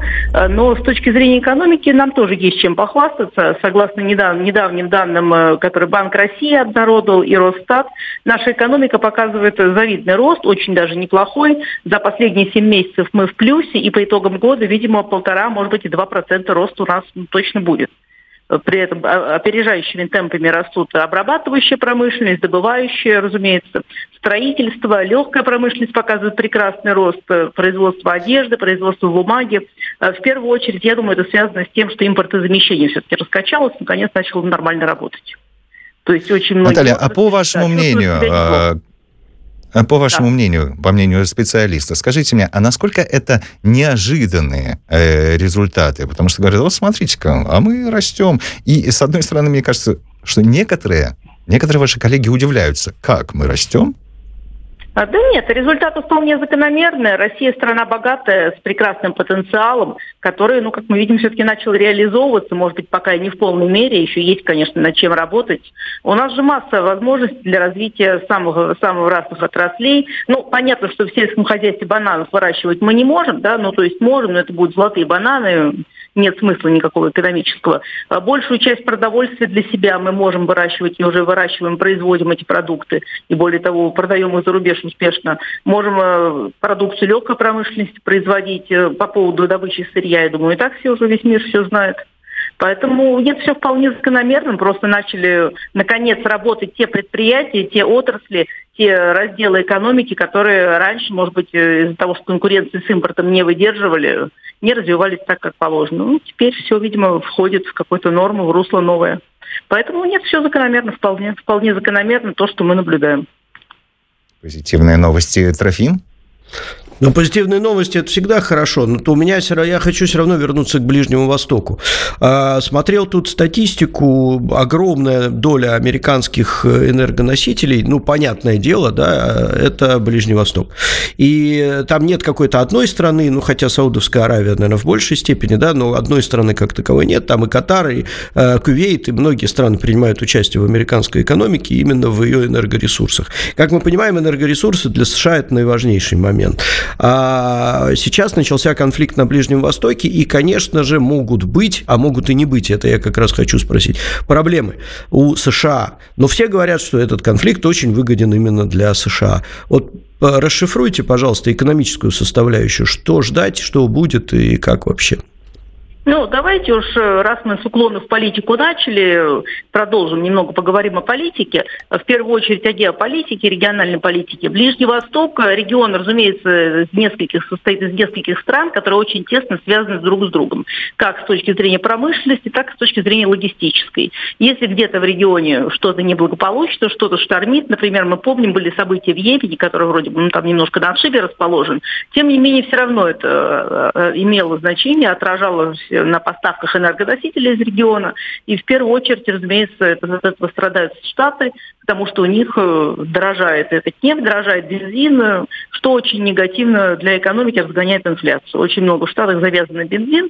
И если на Ближнем Востоке любая нестабильность, абсолютно любая, Израиль, Палестина, любая другая страна региона, естественно, это отражается на поставках. На поставках топлива, на поставках нефти, энергоносителей, в первую очередь США и другие западные страны. Поэтому закономерно, вот недавно Новак выступил с оценками, что с 2035 года цена на нефть будет в районе $100 за баррель, возможно и выше. Возможно и выше, если противостояние продолжится и обретет какие-то более резкие негативные черты. То есть если эта ситуация ухудшится, можем мы увидеть и больше, чем $100 за баррель. Уже, по крайней мере, цены на нефть туда уже приближаются, туда смотрят. И не до 2035 года, а гораздо раньше. Для США это невыгодно, поэтому есть, конечно, такая точка зрения, я даже знаю, с чем она связана, но, на мой взгляд, нет. На мой взгляд, США, наоборот, сейчас выгоднее было бы придерживать цены на нефть, цены на бензин, соответственно, на более низком, выгодном для американских потребителей уровне, чтобы не допустить разгона инфляции. Это очень было бы неплохо для президента Байдена, который баллотируется уже, заявил о том, что будет баллотироваться на президентские выборы в 2024 году. Вряд ли Байден выиграет, если бензин будет дорогим и если инфляция разгонится. Поэтому не думаю, что конфликт на Ближнем Востоке в интересах США, но они не могут туда не ввязаться уже по своим политическим причинам. Поэтому наблюдаем то, что наблюдаем. Я не ожидаю снижения цен на нефть, я не ожидаю каких-то дополнительных выгод для США, поэтому... Исходя из ваших слов, Наталья, получается, что американцам сейчас выгоднее как можно быстрее завершить вот этот конфликт, который начался на Ближнем Востоке. Да, им выгоднее было бы вовсе не вступать туда, не ввязываться. Но раз уже это произошло, им ничего не остается, как ввязаться. И уповать на то, что это завершится быстрее. У меня на эту тему как раз есть вопрос. Да, вопрос от нашего зрителя, Николай Б. задает этот вопрос. Вопрос Натальи. А солярка у нас будет дешевле? У нас 63 рубля сейчас стоит. Тут еще я добавлю к этому, что мы же сейчас ограничили продажу дизельного топлива за границу. Это сократило оборот на 3% мировой, то есть поступление дизельного топлива. Это существенная, кстати, цифра. Что будет сейчас с внутренними нашими ценами? Да, я сегодня буквально смотрела новости по регионам утром. Во многих регионах, начиная с Сибири, в первую очередь, уже дешевеет топливо на заправках, и солярка, и обычный бензин. Дешевеет незначительно, но процесс уже пошел. Я думаю, что топливо продолжит дешеветь к окончанию уборочной страды, то есть закончится осень, к зиме традиционно какое-то удешевление ожидается. Более того, власти обсуждают еще одну меру, больше топлива на биржу поставлять, чтобы на биржевых торгах его можно было купить и чтобы была конкуренция ценовая. Я думаю, что если вкупе с ограничением, временным ограничением экспорта эта мера будет реализована, цены на топливо просядут еще более значительно, чем мы наблюдаем сейчас. Скорее всего, к декабрю все-таки солярка подешевеет, и другие виды топлива тоже. Ну, то есть это на Новый год, понятно, как у нас принято говорить. Да, я думаю, что это по окончанию уборочной страды произойдет. Спрос, соответственно, и цены упадут. Что вы думаете об информации, распространенной аналитиками Кеплер? Они говорят, что поставки российские выросли, нефти на международные рынки выросли вдвое относительно весны, вот к нынешнему времени. А значит, Москва все искуснее, пишут они, обходит ограничения, продавая нефть по ценам, близким к уровню международного рынка. Действительно, эти цены уже приближаются к уровню международного рынка, или, в общем, так мы сами себя или нас агентство Кеплер успокаивает? Ну, агентству Кеплер, наверное, виднее. Подобную информацию со ссылкой на них и на другие источники я видела у многих западных СМИ. Ну, видимо, они какие-то находят наши поставки, которые по ценам близким к мировым осуществляются. Возможно, так и есть. По крайней мере, открытой информации об этом нет. Остается только догадываться, что проходит время. Логично, что Россия адаптируется к санкциям. Мы это видим по темпам роста экономики, по темпам роста нефтяных доходов, нефтегазовых доходов в бюджет. Тоже показатель один из самых высоких в течение года был озвучен буквально недавно. Поэтому, наверное, что-то подобное действительно происходит. В общем, Кеплер расстраивается, да. Он расстраивается, да. Видимо, мировая конъюнктура как-то позволяет обходить санкции каким-то образом. Да, во-первых, позволяет, во-вторых, ведь мировая конъюнктура – это же еще работа с Азией, которая, в общем, санкции-то наши не очень сильно поддерживает, так по большому счету, потому что им надо развиваться, и у них энергетика сейчас на диком подъеме. С этим тоже связано то, что им и газ нужен, и нефть нужна. То есть тут безусловно, поэтому логично, что санкции санкциями, а топливо нужно, экономика развивается, азиатская экономика в первую очередь. Никакой рецессии, как, например, в европейских экономиках в Азии и не пахнет. Там ожидается, напротив, экономический рост, возможно, не такой значительный, как предполагалось, но он будет. А для экономического роста необходимы энергоносители. И еще очень долго будут необходимы. Поэтому ситуация... А еще одна тема. Да. Еще одна тема, которую хочется поднять. Сегодня Владимир Владимирович Путин уже прибыл, я так понимаю, в Китай. Один пояс, один путь. Там будет решаться, я так понимаю, не только экономические, но и политические вопросы. Но нас больше в данной ситуации... Да, нас больше интересуют в данной ситуации в разговоре с вами экономические вопросы.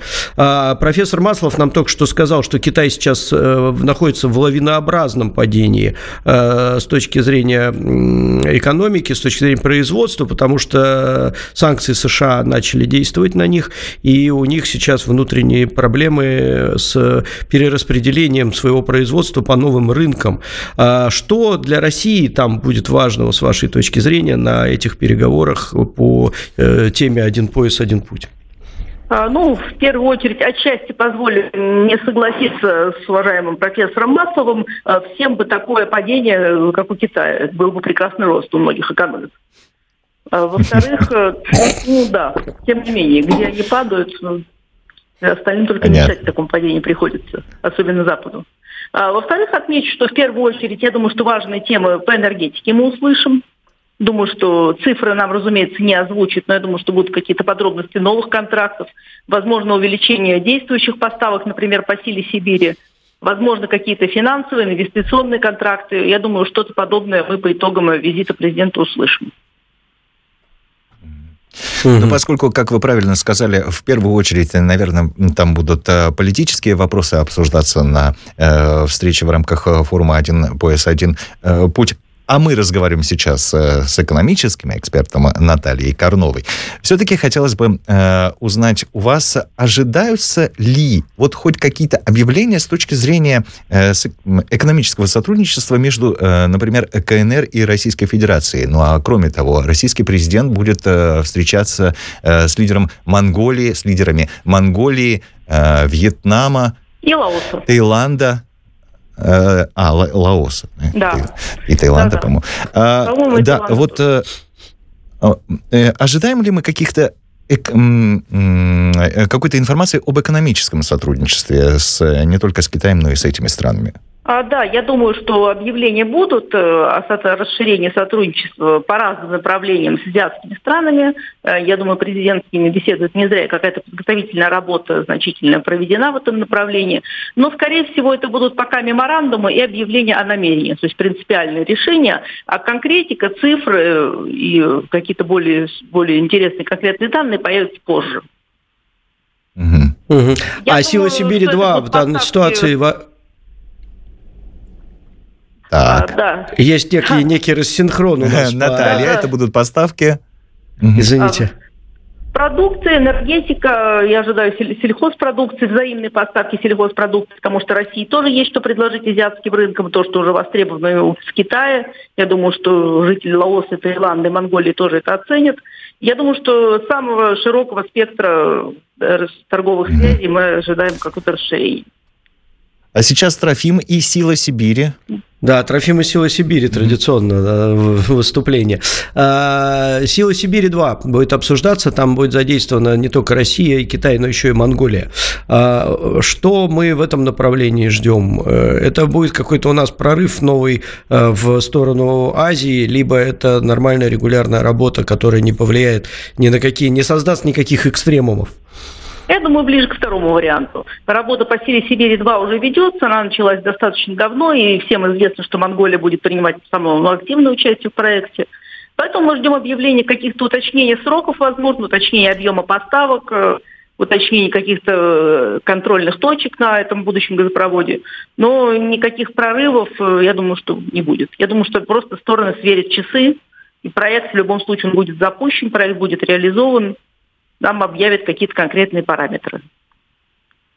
Сейчас все говорят о снижении добычи газа в России почти вдвое, некоторые говорят злые языки. Что это для нас вообще, как это сказывается и скажется в будущем на нашей экономике? Либо врут гады, как там что? Официальной статистики на эту тему пока нет. Мы не можем сказать, что действительно настолько снизилась добыча, вряд ли вдвое. Но определенное снижение, безусловно, есть, и связано это с сокращением объема экспорта трубопроводного газа в страны Западной Европы. Я думаю, что если снижение есть, то оно временно, и сейчас Россия переориентируется, постепенно будет переориентироваться на производство и поставки СПГ. То есть рынок газа в перспективе будут определять не трубопроводы, а именно СПГ, танкеры и оборудование для получения, переработки, регазификации вот этого СПГ-продукта. Я думаю, что рынок газа будущего – это рынок СПГ. Исходя из этого, будет развиваться отрасль. Естественно, это процесс произойдет не сразу. Мы сейчас увидим, у нас подъем судостроения. Это будет, кстати, вообще шедеврально, потому что мы давно ждем, уже разговоры об этом у нас регулярно в тех же эфирах происходят, что судостроение определяет во многом пути развития государства. Поэтому посмотрим. Интересно, кстати, это интересно. Да, СПГ интересно, может дать толчок. Интересно развивается. Да, это будет очень хорошо. Коллеги, а как вам нравится информация, которая сегодня утром была распространена?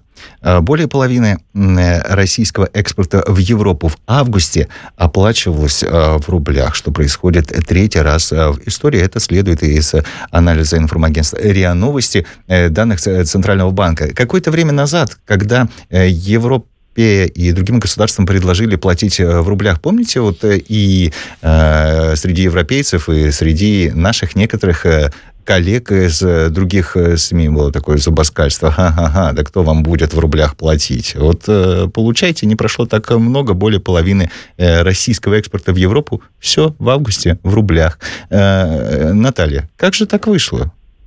Ну, если холодно и хочется газа, наверное, будешь платить в той валюте, в которой просит покупатель. Все логично, в общем-то.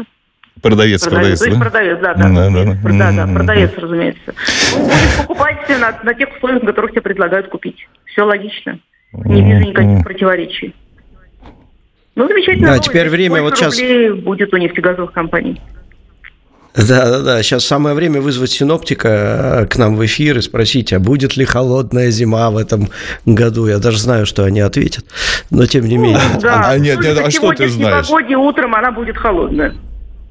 По крайней мере, в Москве было холодно, очень холодно. У нас Наталья, экономист и синоптик, да, это только начало, сейчас только середина октября. Что-нибудь за минувшее... Наталья, мы с вами давно не разговаривали, конечно, да, мы с вами. Но за последние, там, предположим, пока мы с вами не слышались, недели 2-3, с экономической точки зрения... Что там у нас такое произошло, чем, что вы бы... Ну, вы просто не можете мне не рассказать сейчас.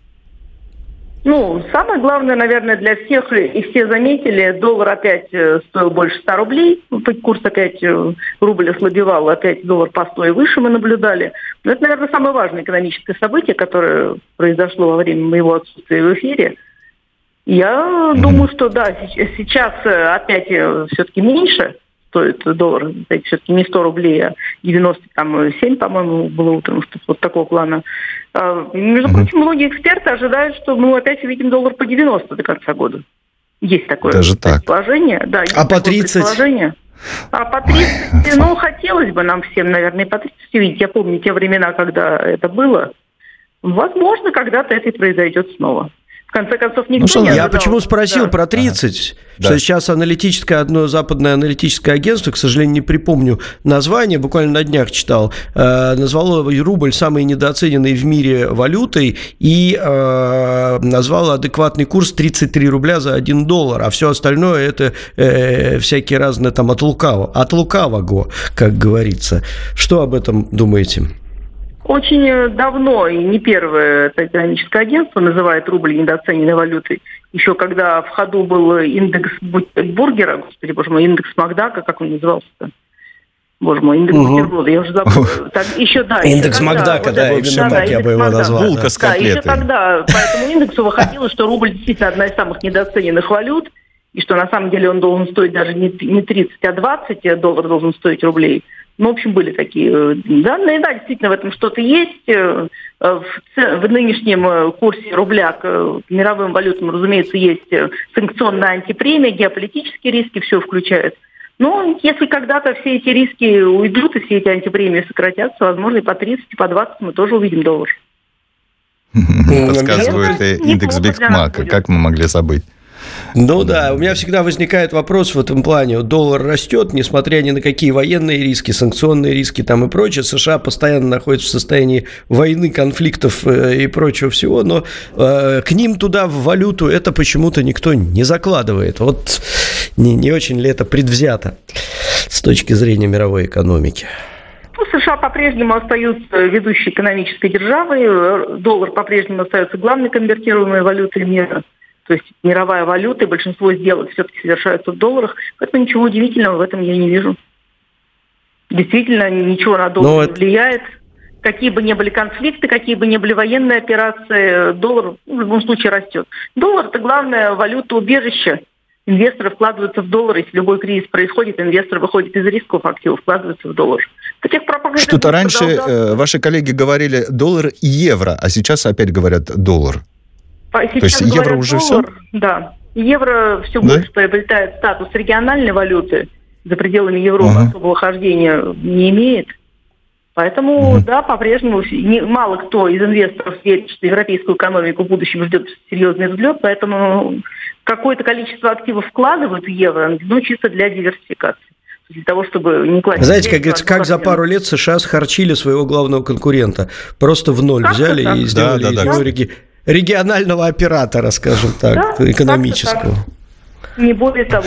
Великолепно. Исходя из данных статистики по европейской экономике, не стоит особо вкладывать в евро, если у вас нет прямых дел с Европой, какого-то бизнеса или поездки не ожидаются. Не та эта валюта, в которой сейчас стоит держать свои. В рублях. Живем в рублях. Да, он становится... Живем в рублях. Получаем в рублях, копим в рублях и копим ниже. Наталья, мы благодарим вас, шеф-редактора агентства экономической информации «Прайм», экономический обозреватель «Прайм-1» Наталья Карнова была на связи со студией «Радио Спутник» и была сегодня в эфире программы «Изолента Life». В следующий раз, Трофим, пожалуйста, обещай, что мы не просто чудесную фотографию увидим, а мы увидим вживую видео Натальи Карновой. Это надо, чтобы Наталья обещала. Я могу пообещать, но выполнить сможет только она. Наталья. У Григория Афонина есть к тебе короткий вопрос. Так. Пишет Григорий в «Изоленте плюс». В Минске «Спутник» есть, а почему в Нижнем Новгороде нет? А скоро будет, друзья мои, скоро будет. Спасибо вам за этот вопрос. И еще один вопрос, на который я обещал ответить, но, вероятно, не смогу сегодня. В начале нашей программы задали вопрос про новые методы агитации, типа листовок, и почему сейчас они...